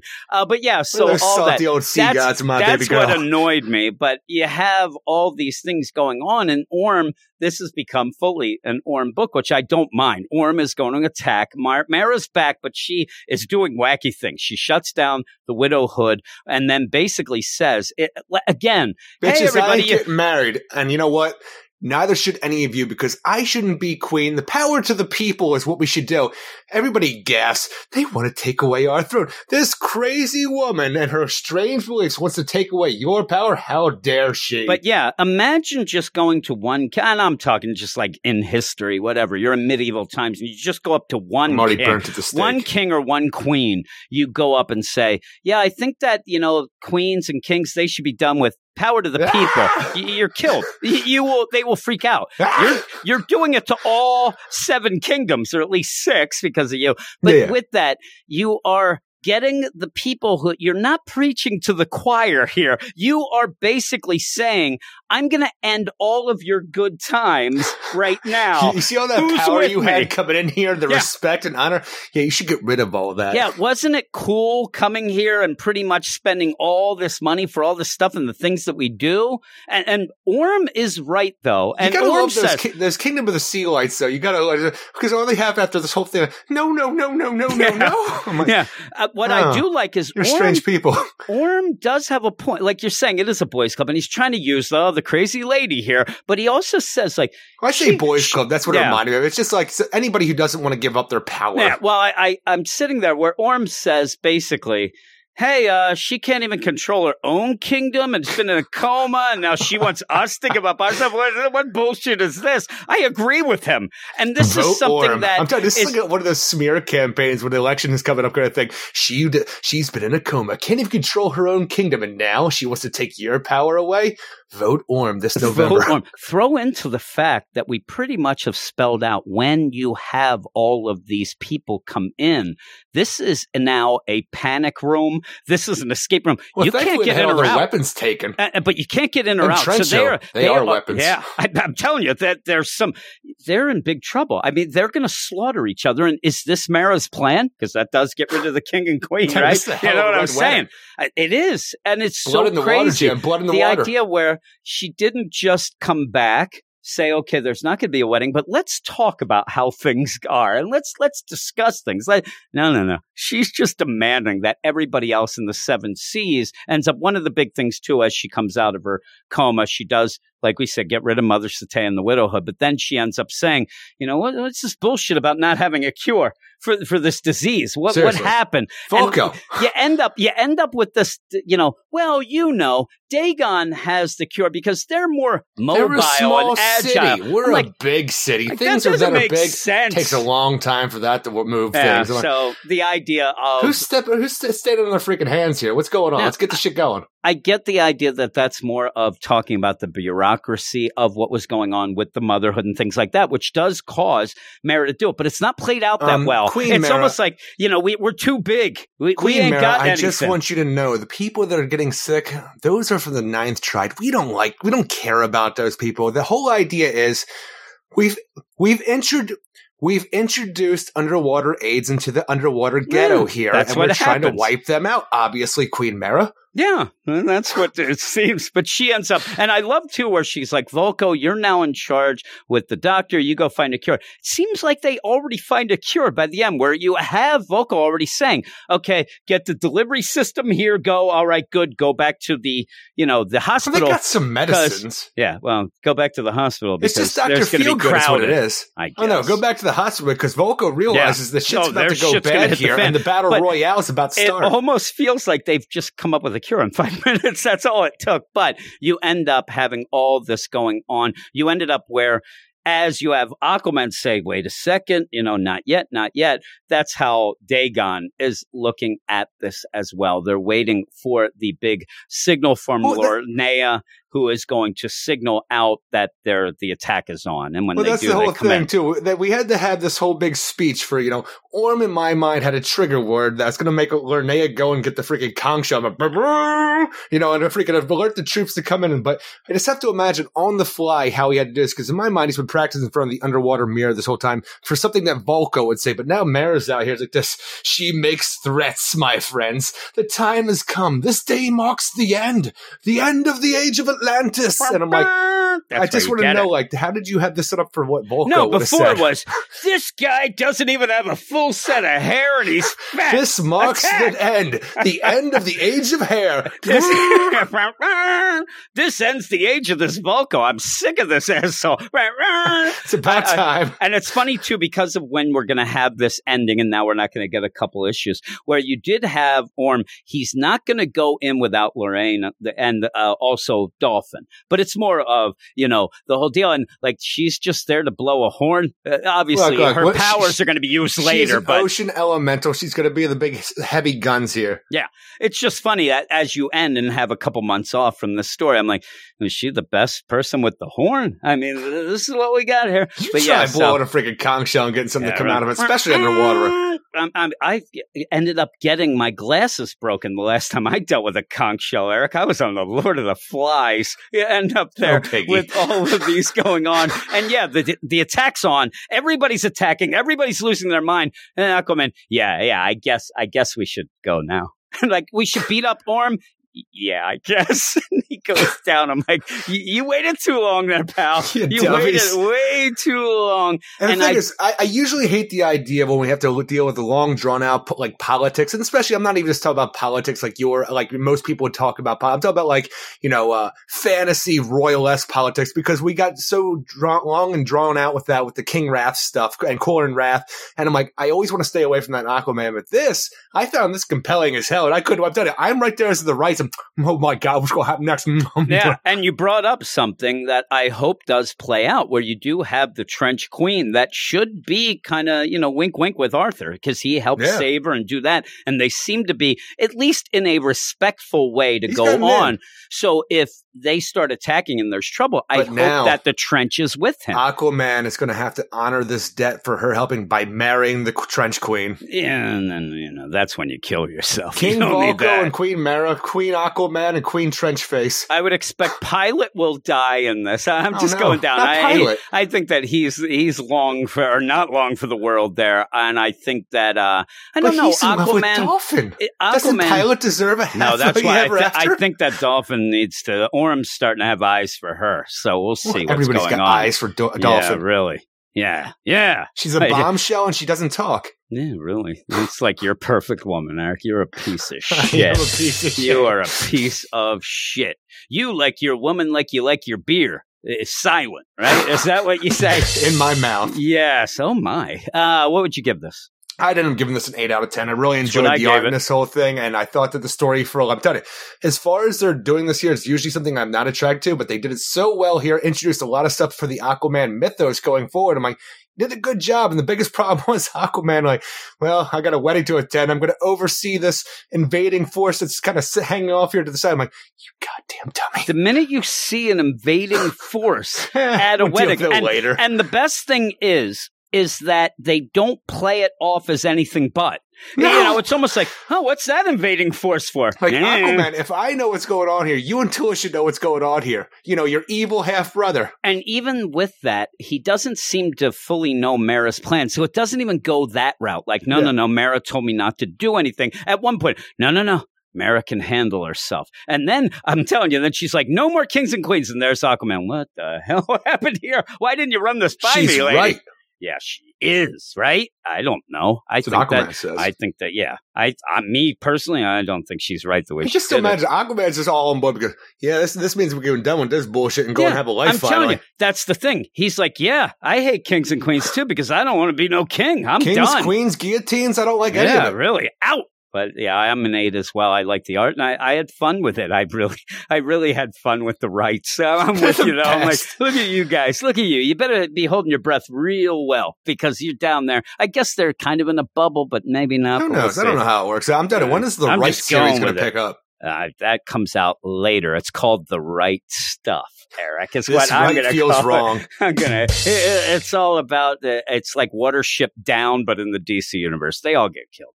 All right, what's next, Now Eric? what's next, Eric? Teen Titans number 43, written by Robbie Thompson with art by Jesus Merino, Julio Ferreira, Marcelo Maiolo, and Rob Leigh. When last we left our Teen Titans, they had begrudgingly gotten back together so they could track down whoever killed Brother Blood, which seemed like a good way to start fresh with our crew. Too bad we immediately jump into this issue where everyone discovers that Damian Wayne killed him and who is now off to kill the KG Beast for blasting Nightwing in the noggin. This is a strange jumbled issue that doesn't feel all that thought out and a lot of it comes out of nowhere and by the end, even Batman wants to get in on the action. Yeah, at, at a point, I'm like, why? And, and Superboy, John Kent. We have to throw him Yeah. in there too. Also, um, Damien in that scene looked very. He looked older. He did. Also, a choice. John. John looks, I don't know, that suit's a little tight. I, tight got enough. a little weirded out by that. And also, Boy's growing up. this is where I told you with us and growing out. I told Ooh. you that I don't know that I think Robbie Thompson knows these characters so much. And one of the things is that there's a John Kent, a kid who's a goofy guy. He likes to goof it up. And he's usually the Look, guy I, when I- Damien I, can't says tell stuff. you what John Kent is anymore after he spent seven years in a volcano. Well, I can't tell you who he is anymore. But in that seven years, was he studying Einstein and Hawking?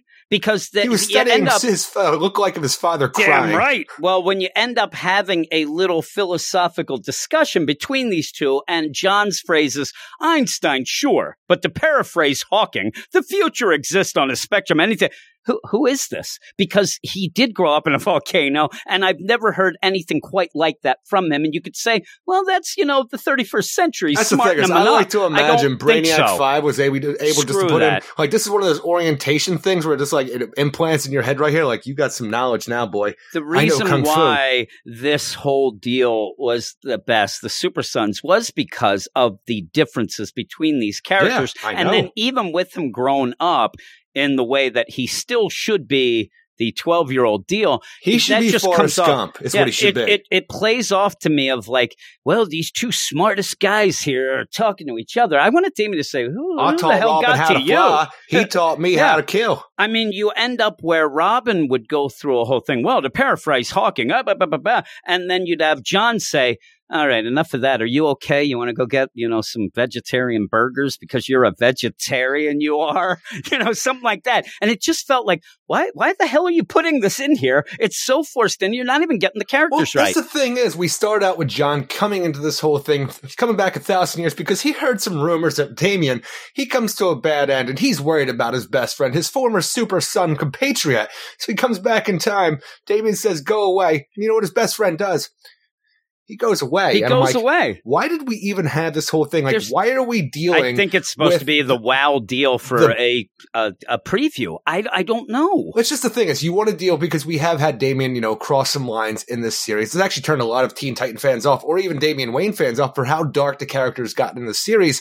But now that we have John coming back talking about, you know, the the future, a thousand years from now, we know all about all this great stuff. But for some reason, a lot of the history, especially concerning you, Swiss cheese. We don't have a lot of things, but I've heard some bad things may have happened. So I wanted to come back and check. Now you could have done, John, since obviously you have time travel capabilities there, a thousand years future. Go and look back Gone and you know, to where the time is Yeah. where he goes bad. like, like go like yeah. you know, fifteen years from like uh, uh, from now, and to see what happens yourself. Don't talk to a kid like heard some bad stuff about you, kid. Do you know anything about it? I, love can't it. see the I future, love it too. Einstein. That's what I'm saying. Uh, yeah. Do you know what you do like 20 years from now? No. What do I do, John? no, no, no. mom. How do you like I, them I apples? asked you. I want to know. What the hell do I look like? You know. And so with that, one of the things that I I love fine, about Jonathan. yeah, one of And the I things I you, love for about for some it. reason calling him Jonathan felt weird too. yeah. I'm, I'm Did- telling like, did you. he do that the, way entire he like did Super sometimes until they became friends. That's the thing is calling him Jonathan here. I don't know why it just felt like alien to me seeing it th- this way. Like you also you always expect Damian Wayne to have the like the proper like names that he says for people and stuff like that, but for some reason this time just didn't feel right.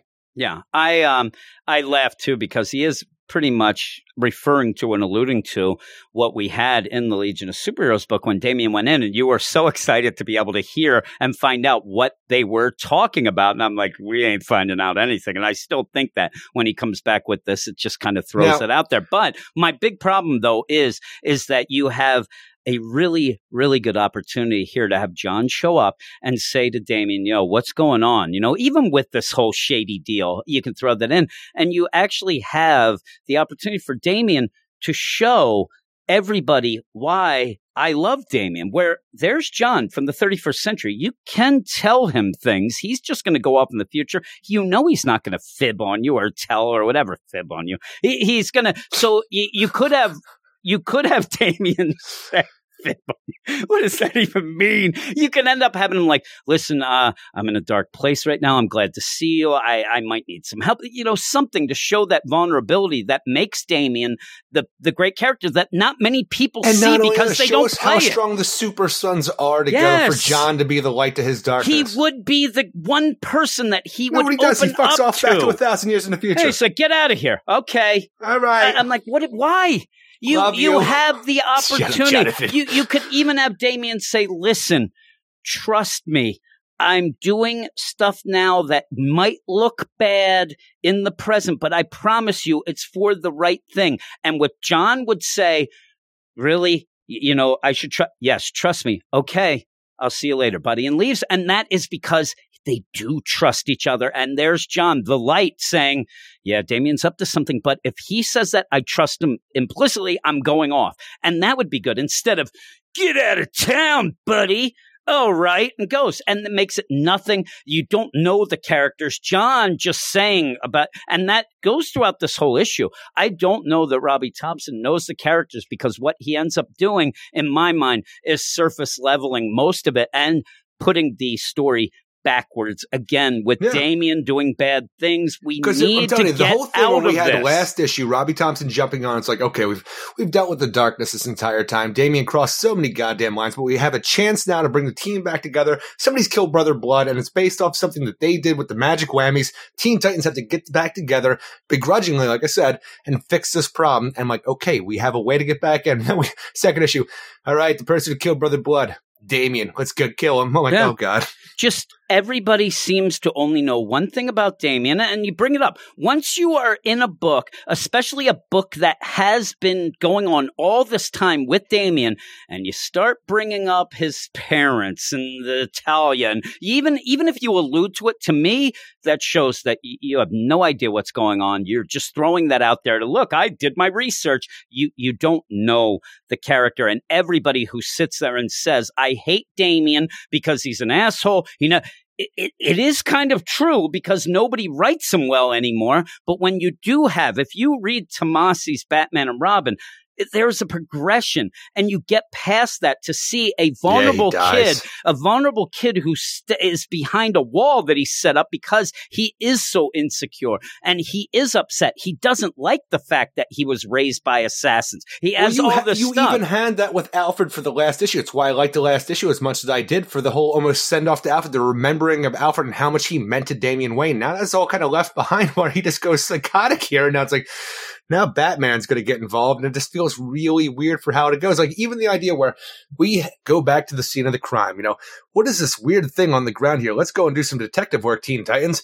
This is off of Robin's costume. The only reason he would have left us behind is if he wanted us to know. Let's go get him. And it seems like Batman, like elsewhere in Gotham, goes to Damien's room, finds something. What are you up What to, are you up Damien? to, I'm my like, it's- it seems like is this the same stuff that they found in Brother Blood's flag? It was such a weird thing. I'm like, I don't know what you're looking at, Batman, but for some reason, because you are the world's greatest detective, you were able to like run your finger across It's the, the dresser. Guy. Dust. He What does up to, It is Damien? that red dirt. And he's Yeah. like, oh, what are you doing down in the clay mines again? You're looking for the gold, son. Oh, wait. You know, the clay mines and the Hey gold. there, you're going there in the clay mines? Oh, my. You do have, you did bring up something about the idea that Damien is drawn a little bit older looking here because I'm looking at this one scene right as John's about to leave where the joke in Super Sons was that John was 10 years old, Damien was 13, but John was taller than Damien. That was the big joke throughout here. But I'm looking at this, that's seven years. I don't know if it's still in growth or if Damien had grown because it looks at 17 years old now. John only looks to be about five inches taller yeah, than he was not at that 10. much taller. Yeah, and that was the big thing. Remember, that's another thing that Bendis got Oh, yeah. wrong at the one yeah. point. But yeah, so again, if anybody wants to know the full out disclosure, Eric. Damien's my second favorite Robin. Dick Grayson's my favorite. My second is you Damien. are missing out on Tim Drake, who should be your again, favorite. it's because of my time frame of reading. Oh, it's Uh, fine. Tim you got all that DC terrible. universe app and just you know Screw jump in that. that Robin series or change your life. No, I, I actually I like the idea. I just we had the spotlight issue I ended up doing, and there was the deceased deal with John and Damien and that. And I meant I talked about it there, where I like the characters that have that edge to them, like a Jason Guy Gardner Todd. or you know Jason Todd, even. But even the, Damien, where you end up where they are kind of assholes a lot of times, but you find out they're assholes for a reason. They're assholes because they have their own issues, and once you break that down, you actually see a more three dimensional right, if- character. If, it's you a real want that, character. then then you read the Red Robin series after the Robin yeah, series. Need that what ended. nonsense. I'm saying though, if Tim Drake Tim, has Tim been, takes things if seriously Tim has been one. ending up, you know, being pushed aside, and uh, Damien just keeps getting written in the same generic way that makes people hate him. This is what you see You're on right. Twitter People all the time. the Robins well, right they now. say, you know, I hate Damien because he's always an asshole. He's always trying, and it, it's true in the books. That's all he does. You Well, have look, it, but look what every we time have they right hint now. at it, Do you have a good uh, Dick Grayson right now? Mm-mm. Do you have a good Jason Todd right now? great, Jason. Do you have a good love it. Drake right now? No, no, we don't have any of it. We have Nothing. nothing. And one of the things, though, is you know the side the, the books Why that they're they in. hate these The problem, though, is normally we'd have the better versions in a Batman, but Tom King uh, ignored the Bat family for so long that they had to work that in as a feature to the whole deal after Alfred getting killed and them going, which this Joker War might bring them back together. Hopefully. Maybe that'll be a start of all the books kind of coming together with this. I'm actually shocked this isn't a road to Joker War, by the way, since Damien is in it, but you end up having all these things and it, it just, it's, a lot of, you know, even the characters, I think that Crush is a little too wordy. I think that they end up, nobody's sitting there like, why are we going through the same shit that we always go through with Damien? Because it's just the same thing over and over and over.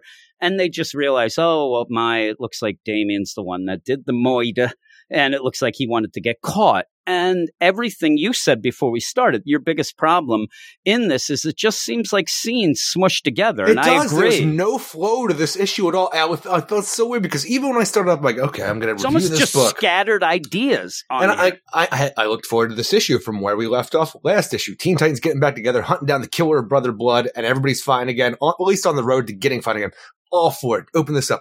Oh my, there's Superboy John Kent. All right, he's gone. There's the Teen Titans. All right, they're yelling that Damien killed Brother Blood. Turn page. Batman's in Damien's room. Turn the page. Oh, it's all different. We're back to this now. Damien's in Gotham going after the KGB. What Yeah. the fuck? What's going and, on? and this is the thing easily make this work better, the flow better.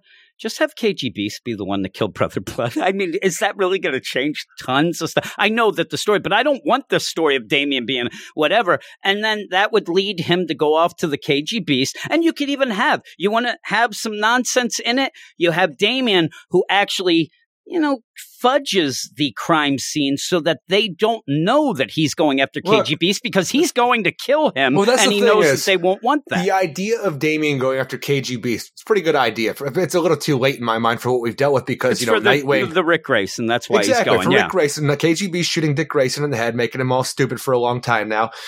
That makes sense if it would have been, you know, 15 issues ago. For right now, for what we're dealing with, Djinn is gone. The magical whammies that they put on all the villains is gone now. They're out and about. Brother Blood got his memories back. He instantly wanted revenge doing all this crazy Brother Blood shit, so Damien put him down.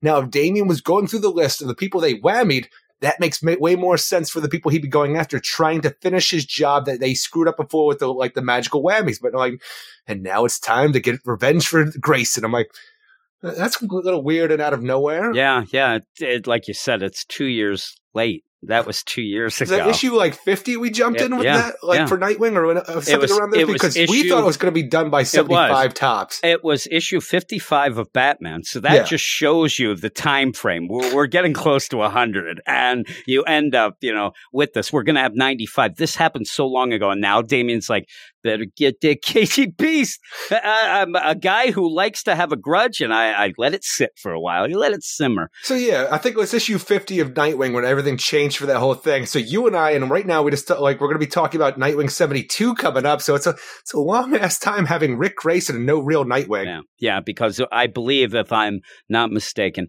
issue 50 of Nightwing was Ben Percy's last issue. He said, This Ric Grayson shit sucks. I'm out. And ended up quitting. And I'm then they ended the up having a bunch somewhere of else, people there. guys. Yeah, Screw really. off. I'm going to go do that. Well, you guys can finish that dark web in the Batgirl book if you want. I'm out. And they did. But yeah, so you end up with this with Damien attacking the What do KG you- what do you think that dark for web's up to right revenge. now? I don't know. I I just want to know if anybody's still stuck in cell phones. Yeah, I want You, to you think that they did something with that that magical list of all the information from that bike ride in Ireland?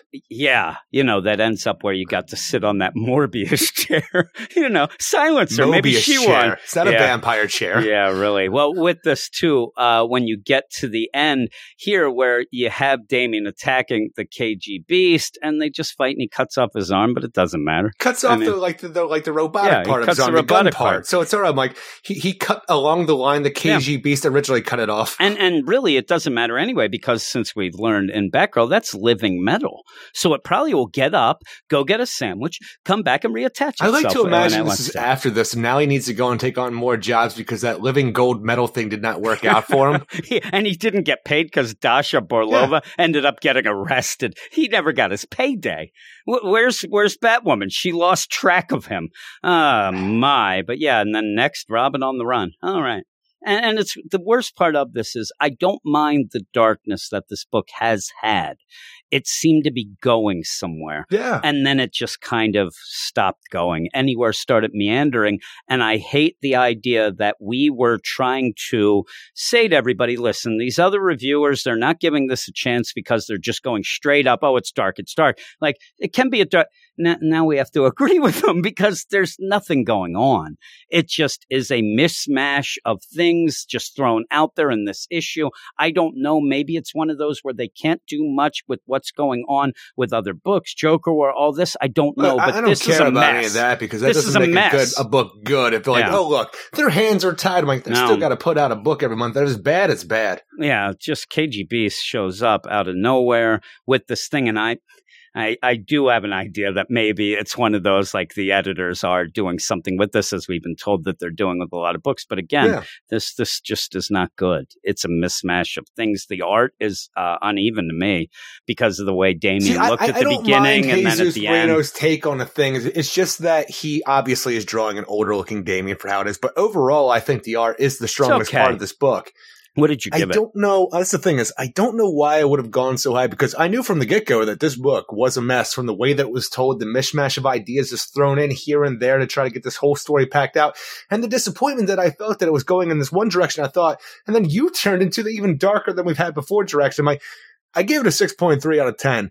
I don't know why at the time that I gave it that because it doesn't deserve that. I'm going to go down to a 5.5 out of 10. I'm I a re- I five point actually- five. I enjoyed the art in this, and I, I like the Teen Titans coming together. I just don't like the idea of them coming together over their hate for Robin right now. You know what? I also did. I really didn't like the way he drew Roundhouse close up. He looked really odd, but uh, overall, the art It's a isn't chubby bad. blue boy. He What do you just- want him to look I'm like? telling you, the one point when he's like, "From what?" and I'm like, "He looks weird," but overall. It doesn't look bad. I just the Damien Yeah, is yeah. a little off, but you know, just the story when is next to John. and just to to mention, I mean, Robbie Thompson coming on this book, yes, he's co-writing for a bit or whatever he was up to, but now he's doing the book himself, and this Well, is where well, Large this is where we need to have some excitement and like, oh man, this is great, a new direction, something different, and we are going back. A year and a half for this book and Yeah. everything we had, and just going back to square one, which Well, you thought the dungeon was dark. do. Now it's um, yeah, murder. and I'm we've like, always oh. keep doing this with this book. It always reverts back to okay, Damien's a jerk. Nobody trusts him. It's not really a team, and then we have to start building it up again. I'm just sick of it. I really am. I agree. So yeah, five point five, and we're going to go to the last book that me and you are going to the disagree last with and because best. I No, am so no, so sick of this book and it's my favorite character and i'm going with this with the idea i'm going as a nightwing fan that ended up reading all the issues so having this thing yeah, it infuriated me. Nightwing number 72, written by Dan Jurgens, art by Ronan Cliquet, Nick Filardi, and and World Designs. It's time for the Joker War, and with that, Nightwing fans get another shitty version of their favorite hero as Ric joins up with Joker and Punchline. I mean, just the idea where you, okay, you got the Ric Grayson. He's got the grease paint. Up now he's going to be a Talon. Oh, up now he's going to be a Joker. And I think Son this book, Joker. I think this book will suit those jumping in for the first time, though, way better than longtime readers who are know. sick and tired of the same old thing. It's just a bunch of recap. I don't know if you know this. Jimmy boy, but I've been reading Nightwing for Yeah, a good I don't long see while how you can like this. Reminding us why this book has pretty much sucked for two years is what this ends up showing me. Two years The has book been Ric hasn't Grayson. sucked for two years. The book has just been meandering to looking for a direction that it cannot find for two years. For a while there, the, st- stuff it was doing was interesting because it was different. It just Yeah. never went it anywhere. sucked. It- we we liked it. We were giving it a a chance. And Yeah. here's the thing: we wanted the Nightwing Squad to be something. We wanted to see more of that. That didn't mean the book was good. We were not, you know, even just rolling blackouts out of nowhere. You had shit that just. Oh, I'm not saying all of it just was bad. good. I'm saying there was some interesting Well, aspects that I thought were going He's been places. Ric Grayson for two years. Yes. Is what I'm saying. Since then, uh, I can't take it. It, it. it looks like the Joker War will finally give us Dick Grayson back. We're going to get him back.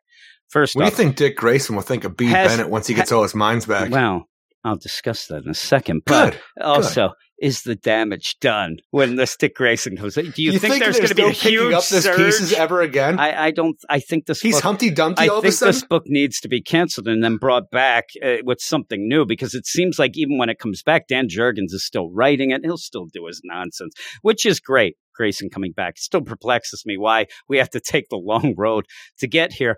The solicit again, close your ears if you if you don't like spoilers. I don't know what you're listening to anyway. We spoil everything, but the solicit for the after the Joker War looks like Nightwing will be back, but they don't know if he remembers Bea.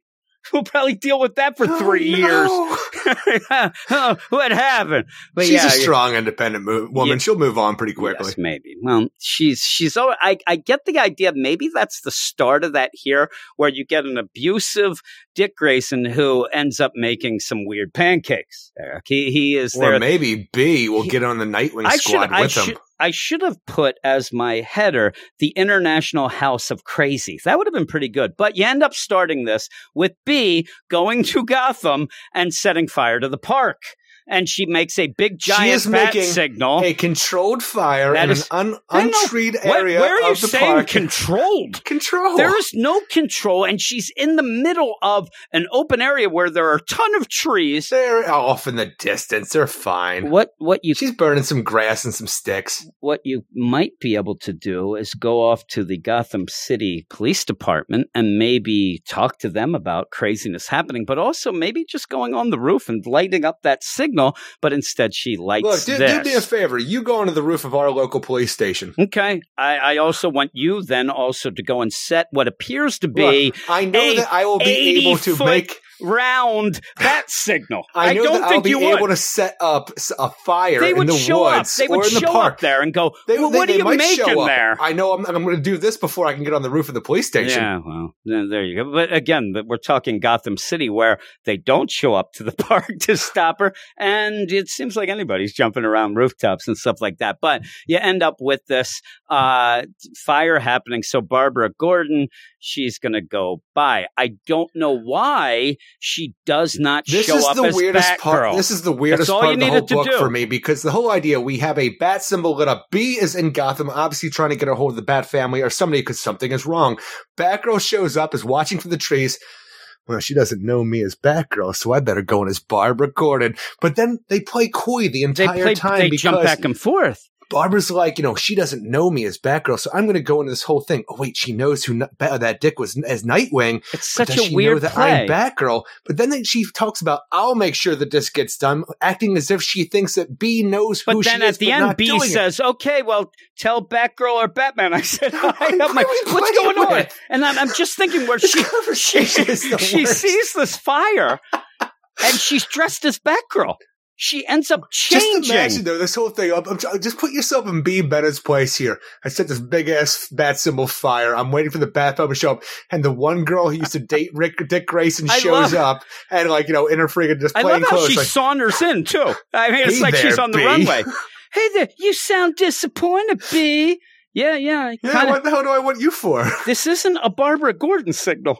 This is a bat signal. It's for like the Bat family. I don't know if you know this. choice of this whole book in my like- mind. all you have to do is Barbara show up as Batgirl and say, "Hey, what's up? Oh, oh, Batgirl! Thank God Hey, you got here." I'm Batgirl. You lit a bat symbol. it's this not all going makes to. sense now. it's not going to change anything if you end up doing that. Batgirl, sho- I'm telling you, when she shows up with her coat and like, "What's up, girl?" Eh, I'm like, "Why, why are you doing this?" If she shows up as Batgirl and then you have Bea Done. say.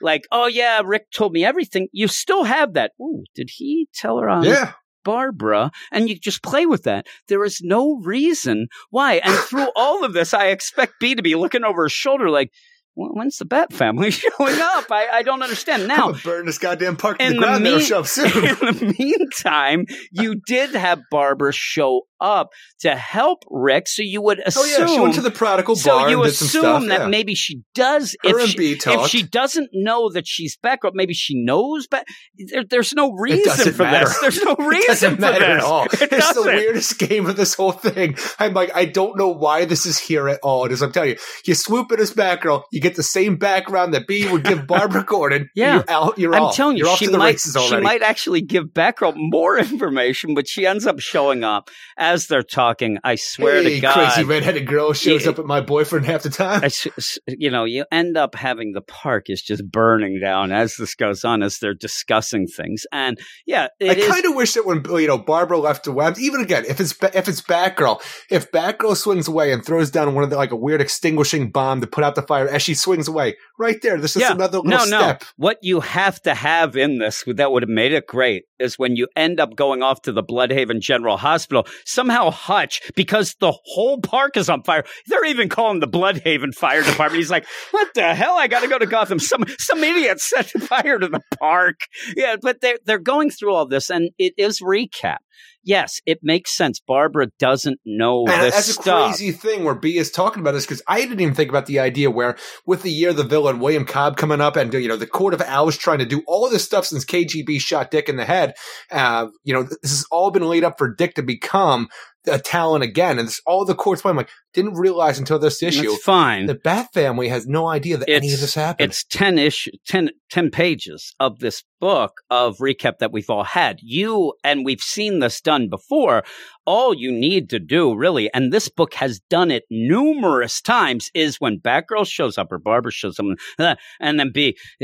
Bea told me how it was. You have that one page where it's all the art of the things that happen. It gets, we know this. Well, I know that not every, they're counting on people jumping into this for the Joker War, but you still can tell it in one, two pages, not 10. The, the thing is, they, they do tell it in one page. They just tell the rest of it is what happened after the Joker confronted Dick uh, Grayson. but it ends up where it's not even true. It's it to me, it's all just nonsense. You know that he is affected. You, we all know that he is being controlled by the Joker. If you didn't, you, you're not paying attention. And also, again, but we what know what's going control? on. As I'm reading this, uh, I was actually like, in like, uh, I found it very tense reading this because we do have an over the top kind of crazy, like a manic kind of dick talking to Bea for how she tells Batgirl about this, and I'm wondering. Did the Joker just kind of make him a goofy douchebag? Is that all he did? And I'm waiting for the other foot to drop the entire time. Like, Yeah, how far did I the Joker go with this? I wasn't mainly because the story is not. Ma- Barbara even says right away he punched him out, and then the Joker ran away. I don't sound like the Joker. No, it No. does not. Oh, and then he did this. Then he got mad, and then he ran to to Gotham. Oh, I'm here. And just as somebody who's been reading this book this whole run, I just I'm sick of getting the same recap, the same thing with it to end. Yes, you end with Barbara catching up to Dick Grayson. He's in that stupid costume still, and he's like, "Hey there, Barbara, what's going it's on?" It's not growing on you. no, costume? it's not. And you end up where you know what is he, Captain Glory? You end up with this That's going on. when, when we first saw that for that recap, I think when he was going to like the was it the uh, Switzerland, the Sw- like, Yeah, or. Uh, I forget where whatever if that's what the country. But when we first saw that, I'm like, maybe I can get used to that. Yeah, I remember I the next issue after that, I'm like, It's I just hate this and never just wanna see it again. It's nothing. So he shows up. Hey, but Barbara you does bring the original Nightwing costume here. We are on. The, that's the thing is, it's the road to the Joker world. it's but only to get him in that costume. For this is the road back to Nightwing. yeah, it's just so that he can show up and probably trick Batman, so that we have that costume. And the in my way mind. that Batgirl's costume is drawn in this book, I think looks amazing. yeah, it looks good. She gives I him the like costume. this a lot. She says, "Hey, uh, you Ric or Dick? What's going on?" No, I'm Ferdinand. Psych. I'm like, yeah, You goofy douchebag. And then Punchline shows up, says, "Hey, Barbara, I I ended up slicing Harley, and I'm going to kill you." And then Not you end likely. up, then you end up with with Ric saying, "Hey, stop! Oh, thank God, it's my turn to do this. You promised I could kill the Batgirls." And then he gets the blood. She puts the blood on him. The thing is, like this is really cool in my mind. That whole band, like uh, Rafael Albuquerque, was it Rafael Albuquerque? it the band was, cover? yeah. Where he- we had the Joker behind Batgirl, smearing the blood of her onto her lips right there. Band cover can't do this. So when we have Punchline take Barbara, like you know, Batgirl's blood and put it on Dick's lips right there, I'm like. That's crazy. I want to see this. I want to see the Dick Grayson punchline show Yeah, now. I, I don't because again, we've The had son of Joker. I've and had- like I told you, I've had two that years of this book of being nothing and being the opposite of why I like Nightwing and why I like Dick Grayson, and I'm sick of it. I'm sick of him being the punching bag to everything to turn into whatever you want to be this bad guy, not knowing things. I'm just tired of it. And then now that he's part of the Joker, I'm like, really, are you trying to just make everybody hate Nightwing? And you know, now he's a villain. Now he's going to go. Don't you want to feel sorry for Nightwing because No. he's a victim in all I don't feel sorry for him because it's gone on too long. I've had too much of this nonsense. And it's just, you know, it's sad to even read it. It's one of those, yeah, yeah, I can feel sorry for him. For two years, it's just depressing. And I just sit there and nobody's reading this book. It's No. failed. Why has it gone on so long? Why can't we have a Joker war where instead you have a Dick Grayson who was angry about Alfred being killed and isn't talking to Batman, but then can just say, I got to put that aside and get back with Batman to do this, even with the stating like, yeah, him and Bruce don't even like each other anymore. I'm like, eh, I- I've had enough. I, I just, you're just using Well, they this haven't character. liked each other for a long time. Yeah, but you're just having this character. I don't know that that issue when he got his head shot. He was having a grand old time with the Batman, swinging through the, the, the things he was and trying make, to cheer him up because his wife yeah, left him at but the that's altar. what I want. And you end up, and that was Tom King. But what is he? Napkin Man? You know that's I, I, do. I don't want that. Yeah, again, when are we going to get a good Dick Grayson Nightwing? And this is the road to getting it back. So Yes. I will sit there and say, okay. But again, this is more of a shock value to me of guys and gals who haven't been reading this, don't have to have gone through two years of this nonsense to get excited. Yes, I'm excited to see what happens with Dick Grayson in the Joker War, but a Nightwing book that consistently makes him not Nightwing in every step of the way is just I'm done. It's a slap in the face every time I read an issue of this where I just want to see something where he's a, a good guy, a nice guy doing the things. We got it a little with the grease paint. But Yeah. not even all of Cabby. it. Not even Cabby all of that. Because when you started getting that, then all of a sudden he's a Talon again. Then he has the memories back and forth. I, I can't take it. But I did like the art for the most part. And at the end, you have the think the Joker come really out. good. You have the Joker come out and like, ah, yeah, here we go. My family. Take a selfie. I'm like, really? And everybody's like, man, it's awesome. The Joker's in this. He's in the last page. Yeah. know? Now, I, I will tell you this though, for a weird, like, kind of mirror twisted version, if anybody is a fan of the Batman the Animated Series or the Batman Beyond series, this is very the like uh, like a weird twisted version of what we got in Return of the Joker from the Batman Beyond movie, where we had Tim Drake taken and turned into the Joker Jr., where we now have Dick Grayson, who's the son of Joker. We instead of Harley, obviously we have Punchline, but Joker Punchline and the son of Joker. I'm like, it's a weird kind of twist on what we had, you know, how many years ago that came out, but with Dick Grayson, I'm like, I want to see this. And the thing is, you wouldn't have Nightwing, which I understand. A lot of people want to have Nightwing because Dick Grayson is a great character. Right now, the Talon thing didn't do anything. We had him as a Talon for like no, one issue until he snapped end out of it. You know, basically But going the same thing. Having him doing something actually with this might be interesting to me, and I actually like the progression that we had here. No, I didn't like it. And uh, I, I guess really what if I really wanted to say what I would have rather have had, like, um, it's a Nightwing book, Eric. That's all I Obviously. need. That's all I need for all this nonsense. This Okay, has gone we'll- we'll on get the- way we'll too get long. the judge out here. We'll talk about being transformed by the sea. It'll all be I'm good gonna- I'm going to transform you with my fists into a bloody pulp, and then I'm going to get your blood and say, "Look at me! I'm gonna get the I'm the son of the Joker, you I'm gonna asshole!" think your name's Dick. Yeah, that's all really. I call you. You're gonna get it. yeah, really, I'm dicking your asshole. There we Aw. go. But yeah, overall, I, I ended up rating this as the whole deal. I understand you have to recap. It's the Joker where you got to get it. But I keep saying that for, oh, you know, I understand this is year of the villain. You have to recap. Oh, I understand this is, it's, this No, no. book The, is all Nightwing recap. has had a biggest one of the biggest problems with, It's with just recap, that we've dealt with in a over- long time. I understand you have to do it here. I really understand that. It is a, like you said, it makes sense that Barbara needs to hear that as well. At just 10 pages. But you said you are Again, it- giving some stuff you with were, it. it's, But it's B talking about what happened at the end of last issue. She pretty much says, you know, what happened with Talon for one page, and then goes into the story of what we didn't get to see. yeah, she intermixes it too, though, because then she's talking about, then you have the crystal. What's the crystal? Well, the crystal's this. You have to still recap a bunch of things. We also didn't mention that Sap, who, you know, Old Sapienza, Sapienza. he is still in surgery where Or you is end he? up well i'm telling you what i want to know is this page where, put in where out of is nowhere? zach? I think zach died three issues ago. Zach's another nobody knew. no, i think zach might be the doctor or something. Now who cares? But you end up having it as like you In said this is just shoved forgot, in there. Alphonse Sapienza, the guy who started the Nightwing squad when he found all the costumes that Dick tried to burn and get rid of, he was slashed by the joke for being the fake Nightwing. So now he's in the hospital. We have Colleen Edwards and we have Hutch there waiting to hear from the doctor of how like he's doing in surgery and stuff like that. And the doctor comes out and tells Sap's old friends here, good you, I, I, you got to sit down. And the thing is, it's one page thrown in. It's the weirdest part of this book because it's thrown in and it doesn't do anything except for tell you that pretty much Sap's still alive, but things ain't looking good, no, folks. that's and really when you you said Sap was dressed as Nightwing, Joker heard it. This was the only reason Joker came to Blüdhaven Yeah. in particular was he saw on the TV. Look, The there's this wings. Nightwing squad. I'm going to get them fake wings. Came slashed Sapienza. He's in the hospital now.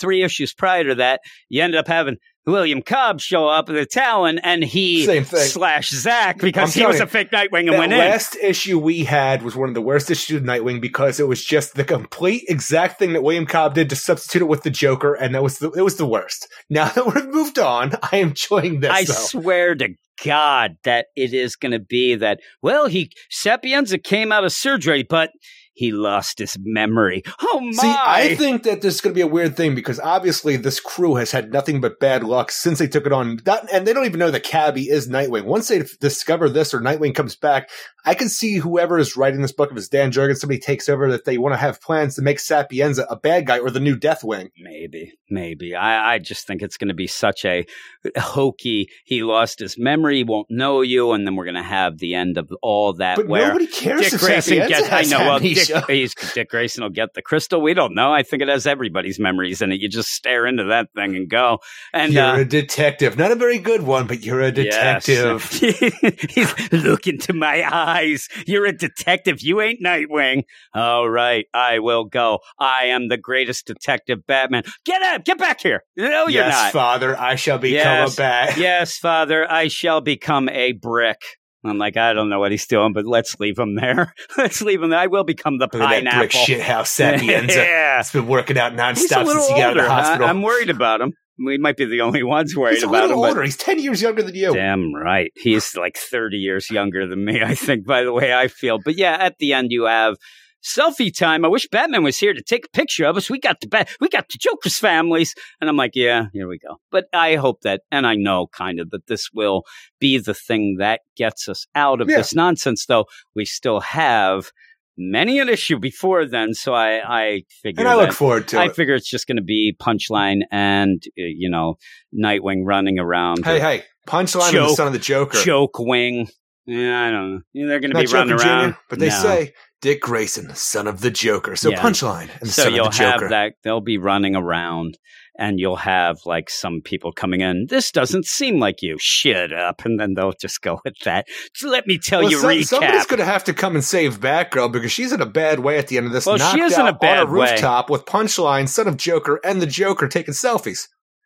If she wakes up freaking naked and there's a camera going on around, I'm like, this is going to be so fucked well, up. Well, and with that, Do you think we DC talk would allow no, this? No, they won't. It's not even going to be anything. I'm telling you. First off, we saw the end of Batgirl where she was coming home to her apartment and Joker was Well, waiting behind the door. So I we don't were know what's talking happening. before we got on. When we have Batgirl next week coming She's up, just going to stumble home the now. timeline is never going to make sense for the Joker being at her in her apartment waiting for her to come home to her being in Gotham here being attacked by the Joker punchline instead of Joker. The only way that it could work, like I said, I think that her coming in and then either Joker, you know, there and she sees something or hears something, sees the the bee thing and she leaves she and sees then, the fire and signal. then Joker's like, Oh, but Damn. then, but then again, then you have to just retell the story. So that doesn't make sense. But maybe the Joker will mess around a little and then say, "Yeah, I have better plans for you later," and leaves. I, I don't know. That's not a very good tie-in. I'm telling you, I don't know how they're going to get. well, I'm really. It's going to be one of I'm those looking weird forward things to where it's not seeing what tie they up do. perfectly No, it's fine. continuity-wise. And this is the thing: a lot of people, even this week, I got it thrown in my face about the idea of,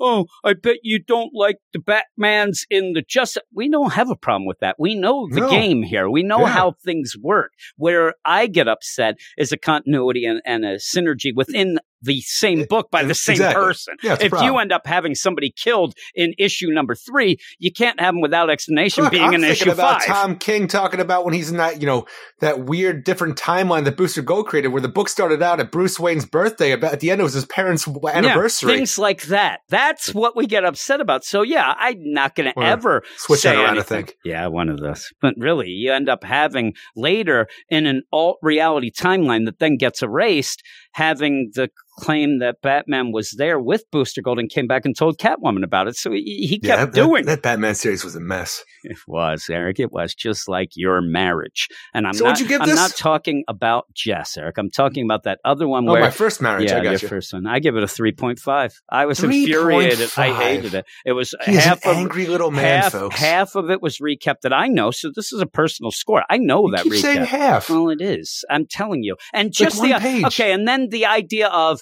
yeah, then he made pancakes, and then he Man got wanted some mad. pancakes. That- and then he got mad. He's crazy. That's not ten pages worth of story. You are you you were just making up. All this is is to get Barbara on that rooftop to get slashed by the son of Joker, and everything else Those was just punchlines, Jim. everything else was just to end up meandering around and doing that. And it, it really didn't matter at all. And she's, I do see the fire going out though, as Barbara walks Good. away. There's Good. no way that that thing would have went out. But what would you give it?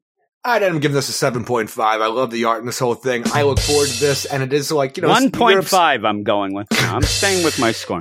I, I It is, disappointing that we are just doing the same thing villain wise, but we're actually doing something with it this time, unlike the Talon William Cobb stuff, which was the year to villain nonsense. We are moving forward, and I think in an interesting way. And plus, bringing in the rest of the Bat family into this, you know, like Batgirl, I don't know what she's, her whole role is going to be.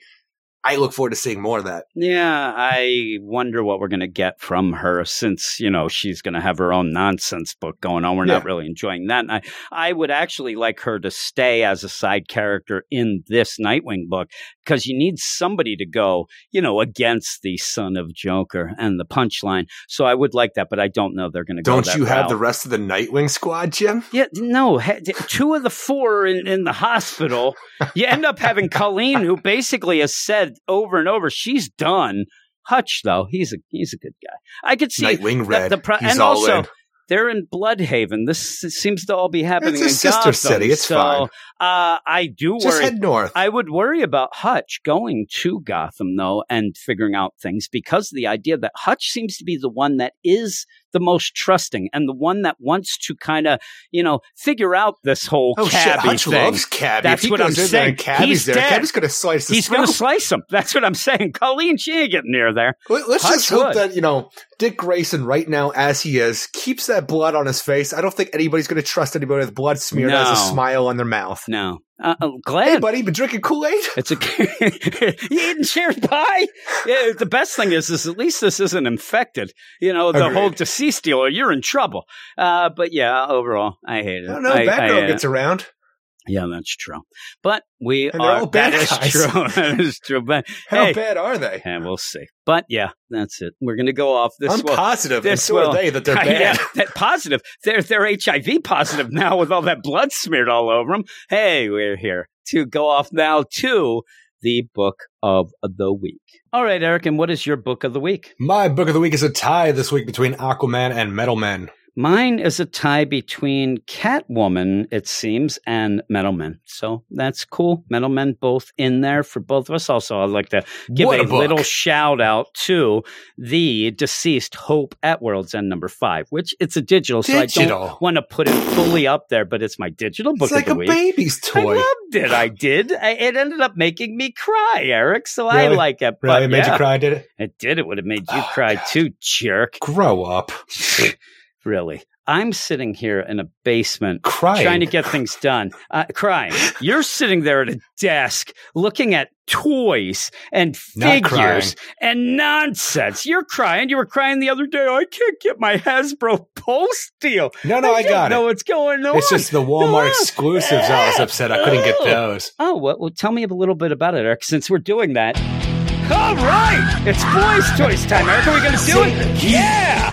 I'm not going to play I love that so much. Uh, yes, I just had that there because, unbeknownst to you, the news program on the Patreon this week, I did a little Boys Toys. oh, really? for I'll you, get to that later in the week. Yeah, you will. Yeah. And then you'll then you'll delete it. We end up with next week. Well, there's yeah, a bunch I'm of just letting books. it sit there. Why wouldn't Yeah, I delete really. it afterwards? Well, it's going to end up taking a lot of space up Yeah. on your phone. Uh, here are the books for next week. Two of these, which will be on the Patreon exclusive Patreon spotlight, that are going to be picked by the badasses the Get Fresh crew. Beep, boop. I don't know. I, I think I know what they'll pick, but we'll see. Say that every week. And then when we get to the spotlight, we can't remember what we picked. And and I I love to talk about the covers for a lot of these books, and unfortunately, DC has really shit the bed with a lot of these previews, a lot of things going on. Because even on their site for the next week books, they don't even have covers for all these. it's a mystery, Jim. It is. It's basically a mystery wrapped in an enigma, which does go back. I do want to throw this out now that you mention this. Last week, we were asked by Batman Beyond Mark what were our favorite moments of each of our, you know, things that we do on here for the quote unquote anniversary. And I ended up saying some things that I like that you had done in these past 300 issues or episodes. And, uh, you know, not a lot, but No, I no, did like some of it. But one of the things that I forgot about and remembered right afterwards, and I almost made you re record, is the idea that we used to have Ryan Clark on for a segment called The Other Side. Yeah. Was that what it was called? It was. and um, where he would talk a non DC book. Well, he ended up getting mad at us and eventually quitting and then blocking both of us forever uh, because And Reggie. He didn't like yeah he didn't like the lead-ins that we were giving him to his segment now anytime that we have time to kill quite like now we end up just talking nonsense and we, we never meant it towards him At all. well a- after he started saying these things and what he would do is go with the Oh, idea you've brought he- it up. he's like he's uh, i'm pissed you guys are assholes you know you don't give me respect You were leading into And- my segment, and you were talking about an old cartoon host Yeah. and how, like, how she was a whore. How dare Sally you? Star. Yeah, and so that was where it started. Yeah. So then once and especially at that time, Eric, uh, if you days. ended up if you ended up saying something annoyed you, you are well aware that that is going to be all we're going to Jess do. hasn't figured this out either yet. Yeah, really. And so we end up where this was now the focus to go into these Which segments. strange things can we talk about this yeah, week? And even with that, we're dummies and we forget things. It just ended up also just happening. So after a bunch of times of getting messages through me, then I'd relay them to Eric as well of, you guys are jerks. I hate your guts. So then I'd say, well, and I would say to him, well, then you're out. I, I really don't care. Your segment's out. Then he'd come back. Oh, you guys can't take a joke. I'm just joking, whatever. we had enough. So at one point, I was waiting to hear. He would always send me a message. Hey, this week I'm going to talk about Star Wars number five, whatever it would be. Never heard at this point. Didn't know what he was going to talk about. So we end up going into this segment, and this is my favorite thing you've ever done, where I end up saying, and I'm just joking around, I'm being nice. And I said, Hey, I don't know what Ryan's going to be talking about. It's kind of like Loot Crate. We you don't know what you're going to get until you get it, and then you answer with, "Yeah." It's also like Loot Crate because when you do get it, you're pissed off because it's nothing you wanted. And then we go into the segment. That was it. He ends up messaging me. You're- that makes sense. I'm telling you, messaging me this long tirade about how we were going to fail. We were assholes. Nobody liked us. He was going to be better. He's and then he right. did, and he did the thing that uh, you know always would be the, drive me nuts. I start replying, and he blocked me, so I could never get the reply. And I'm searching out other ways I can get back to. But even so, You're ridiculous. yeah, I'd send him a message now, but he, he's missing. Nobody knows what happened to that guy. So there, you got your comeuppance overall anyway. But that was my favorite moment. Made me. It still makes me laugh. It still makes me giggle sometimes thinking about that when you said that. There has been other times that you have said quite the same thing, but I've not allowed it. There, there actually was Oh, one my. time where I did edit something out because I thought that it was a little too. I got a little too goodness. real. Back when we had limitations, apparently. You did get a little too real, and it, I mean, if I wanted to, uh, you know, open up the curtain, it, it was about a certain time, Eric, you, you had had enough of. But Sure we're going to go into this where uh, we have a bunch of books. Like I said, two of these will be on the Patreon. I'm still thinking about that, just how mad he was, and everything else was just it was lighthearted. You know, we we would make jokes, and it was just it never had anything to do with leading into his deal. we would just we end got the done. segment. We started talking about and we'd something, start and talking. Here's Ryan Clark. and we'd start laughing. It would just be the same if, if I, I'm telling you, I'm saying it would be the same, but I think some of the times was me talking about having diarrhea. He didn't like that either, No, and it was I. just the kind of segue. And then we'd finally get to, hey, uh, we're supposed to go off the Rhine. Oh yeah, let's go. Oh my. Uh, people people want uh, you know that back maybe? No. Maybe. P- maybe people also want the uh, shut up my shows are on? I don't Maybe. know May- maybe i know stork like that. Uh, he's probably laughing because he probably remembers the time. He's always going back and listening. Him and double a ron probably Yeah. know the episode of that. If they do tell me because i want to listen to it laugh. I want to laugh my ass off because it was so funny. All right here we go Action Comics number 1023, Eric. We're going to have that Action Comics stuff going on, Ooh, right? Some more Bendis. I don't have a cover. I want to talk about the cover. I don't. I don't even want to talk about the book. It's blank like my brain when I'm done reading. Amethyst number four. Hopefully that gets a little more of a solid direction. Did you read number three, or did I do that by myself? that I by thought I did that by myself. Yeah, so I'll probably end up having that on my my spotlight show. We'll probably do that. I- I'm getting to the point where a lot of this stuff coming up and whatnot, eh, there's nothing for that spotlight show, so that'll be good. Batgirl number forty-seven, Eric. We're coming. I, I also end. haven't read Batgirl in a while, so maybe you need to do that. No, one no, no. You've read it. And on the cover, there is Joker with some flowers at Barbara Gordon's door as if she's like the star of the show. She has the placard Barbara Gordon on there. And he has his hand behind his back for no reason because I think he Who should be holding a knife or something. on their door? That's what I'm saying. B. Gordon. I don't Johnny know. be good. Yeah, really. E. Shea. I I think that maybe at one point hey, it had. that's E.L. it probably, Shea. why would you have your fist behind your back, but it, it doesn't look like anything's in it? Like it would have a knife at one point, but they're like, whoa, whoa, whoa. Thought he had Can't- flowers. Can't do that. No, flowers in the front hand. Like she has, you know, the bell of the ball. Oh no, this is like proper. This is like Hunter Hearst Helmsley walking his ass down to Yeah. the ring back in the day. He's a proper man. It man seems, but he's at the door. How did he knock? With the How did he flowers. with those flowers? Yeah. Now we're going to get With another. his two uh, lips. on my organ. You end up the next one is Batman number 95 with the Joker on the cover saying, Hey, Bats, like what you done with the place, or I've done Joker with the place. war getting hot and heavy. He only has one rose in his hand now. Shit has gone real Barbara's since that greedy. Batgirl. Oh my God. And there's a lot of blood and a lot of ha-has. It's the It's proper the Joker. start. A lot of blood, a lot of ha-has. it's the proper start of the Joker Yes. War with the 95. And I did say, um, a guy was on Twitter and I was talking, we were talking about a bunch of things, you know, a bunch of people. And he actually said, I've been reading the Joker War and I haven't been impressed. It really hasn't, you know, given me any wow moments yet. And I said to him, well, it really hasn't started. And I think he thought I was, too. and I think he thought I was I was fighting with him and I didn't know. And he's like, no, no, they've had these things. And I said, that is an issue with reading those Journey twos that some people are probably getting the idea, yeah, this isn't really what I want from this when we really haven't started it. And he's right because he came back and said, oh, yeah, yeah, you're right. I understand. And once they say I'm right, I'm in.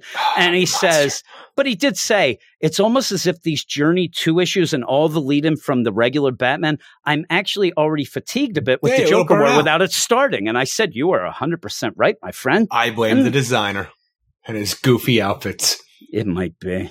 He's at the thrift shop. I don't know how that song goes, What is Eric, that? obviously. I'm at the thrift shop, baby. Here we go. I'm going to get that coat. That you know. Don't you know? My name is the designer, and I'm here to say I dress like an asshole every day. Word. There you go. That's a little bonus coverage right there. Where, where's Ryan? He's probably pissed right now. He's like, I'm how dare pissed." they talk about this stuff after talking about me? Batman Beyond, number 45. Icy Alliance with Damian Wayne. Eh, Damian Wayne. We got stuff You gonna going on there. them? Yep, but I look, and if this is true by the deal, I think Batman Beyond Mark will be a little upset. It's it's uh, Paul Pelletier on art, and he likes that. I guess it's Sean Chen who has been on. Oh, yeah, it is Sean Chen. Really big on, yeah. But it says uh, I don't know, just by this cover. That's the thing. sometimes Sean that's a little Chen off and Sean. Parsons, I think. Yeah, Now this is Paul Pelletier and uh, Norm Rapmund. I mean, seems, but we'll see. Brr, I'm going. They have a lot of these digital books, Eric. I almost misspoke, right? We also have right. Detective Comics number 1024. This is a still Journey to Joker War. we got Lincoln March and the crew there. We do. It looks getting like you have, up. you have Joker in the background. Batman's punching Lincoln March, who's actually trying to punch Two Face, who's actually trying to punch him. And it says on the cover, Eric, the duel. Duel. ah, the duel duel. Sounds like something about pooping or something. I don't know. I don't know. Uh, also coming out, we'll see if I talk about it on the Spotlight Show Joker Harley Criminal Sanity Secret Files number one. I don't know what that is. That seems like a different thing. I'd have to see. Yeah, that's weird. I don't know what's going on there. Maybe that's the trade. I don't know. Black Label. Yeah, yeah. I shouldn't have even mentioned that. Edit that out. Where's Jess? Justice League Dark number 24. We will be talking about that. And hopefully enjoying it. Looks like Satana. She's burning the picture there of the upside down man while she has her Take that rape upside board. down, man. She's got a rape board there, Erica. And when she ends up connecting the strings with everything, it makes a pentagram. Stop pentagram. saying rate board. It's a wall. it's a Mm. connective wall of pictures. Eric, it's actually a board. It's not the wall. It's Ah. actually a pulled out like easel type thing. so you are wrong, my friend. But she ends up, I like though that she's like, you know, shouting at the devil. She's got the pentagram there. She, Tommy. Lee's there. He's got hepatitis. We're all there. We have Shazam number 13, which will end the Geoff Johns run for then the book to continue a little to keep going for an issue or so. But it is the Geoff Johns ending of his story. It kind of got wacky, right? But we'll have Hopefully that there. big. Yeah, it should we'll be see. oversized in my mind to finish this whole thing off for Jeff Loveness to come in afterwards. Be and uh, you say that. Let me see the price of it. The price is three ninety nine. That's normal. Looks like it's thirty two pages. Normal. Yeah. So I don't think you're going to get that, Eric. But yeah, I'm looking forward to that. It's a shame that that book couldn't Captain be more. Marvel can't catch a break. The Flash number 758. Eric, you're going to be excited. There's the Terror of the Tornado Twins. Oh you have them on the cover. We missed you, Daddy. The they say. Zoom. It's what Eric says every night before he goes to bed. We missed you, I- Daddy. I kiss I my fingers you. Like that, and, And that's I it. I put it up on the picture on my hallway, going to my bedroom. Good night, Dad. That's it. And that's it. That's all the books for next week. So two of those, two of those will be on, two of those will be on the Patreon spotlight. I would believe that it will be the Shazam and the Batman, but right. we will see. That's my prediction. We'll see how it goes. Everybody, thanks for listening. Thanks for being a part of this crazy thing we call life. Everybody stay safe. Think about Eric tonight before you go to bed and say goodbye to his daddy as well. You can say, I miss you, daddy. I miss, you, daddy. I love you, daddy. But there we go. Eric, what do we say at the end of the podcast? Everybody have a great week. Week. Keep it weird. Weird. And we'll see you in seven. See you in seven.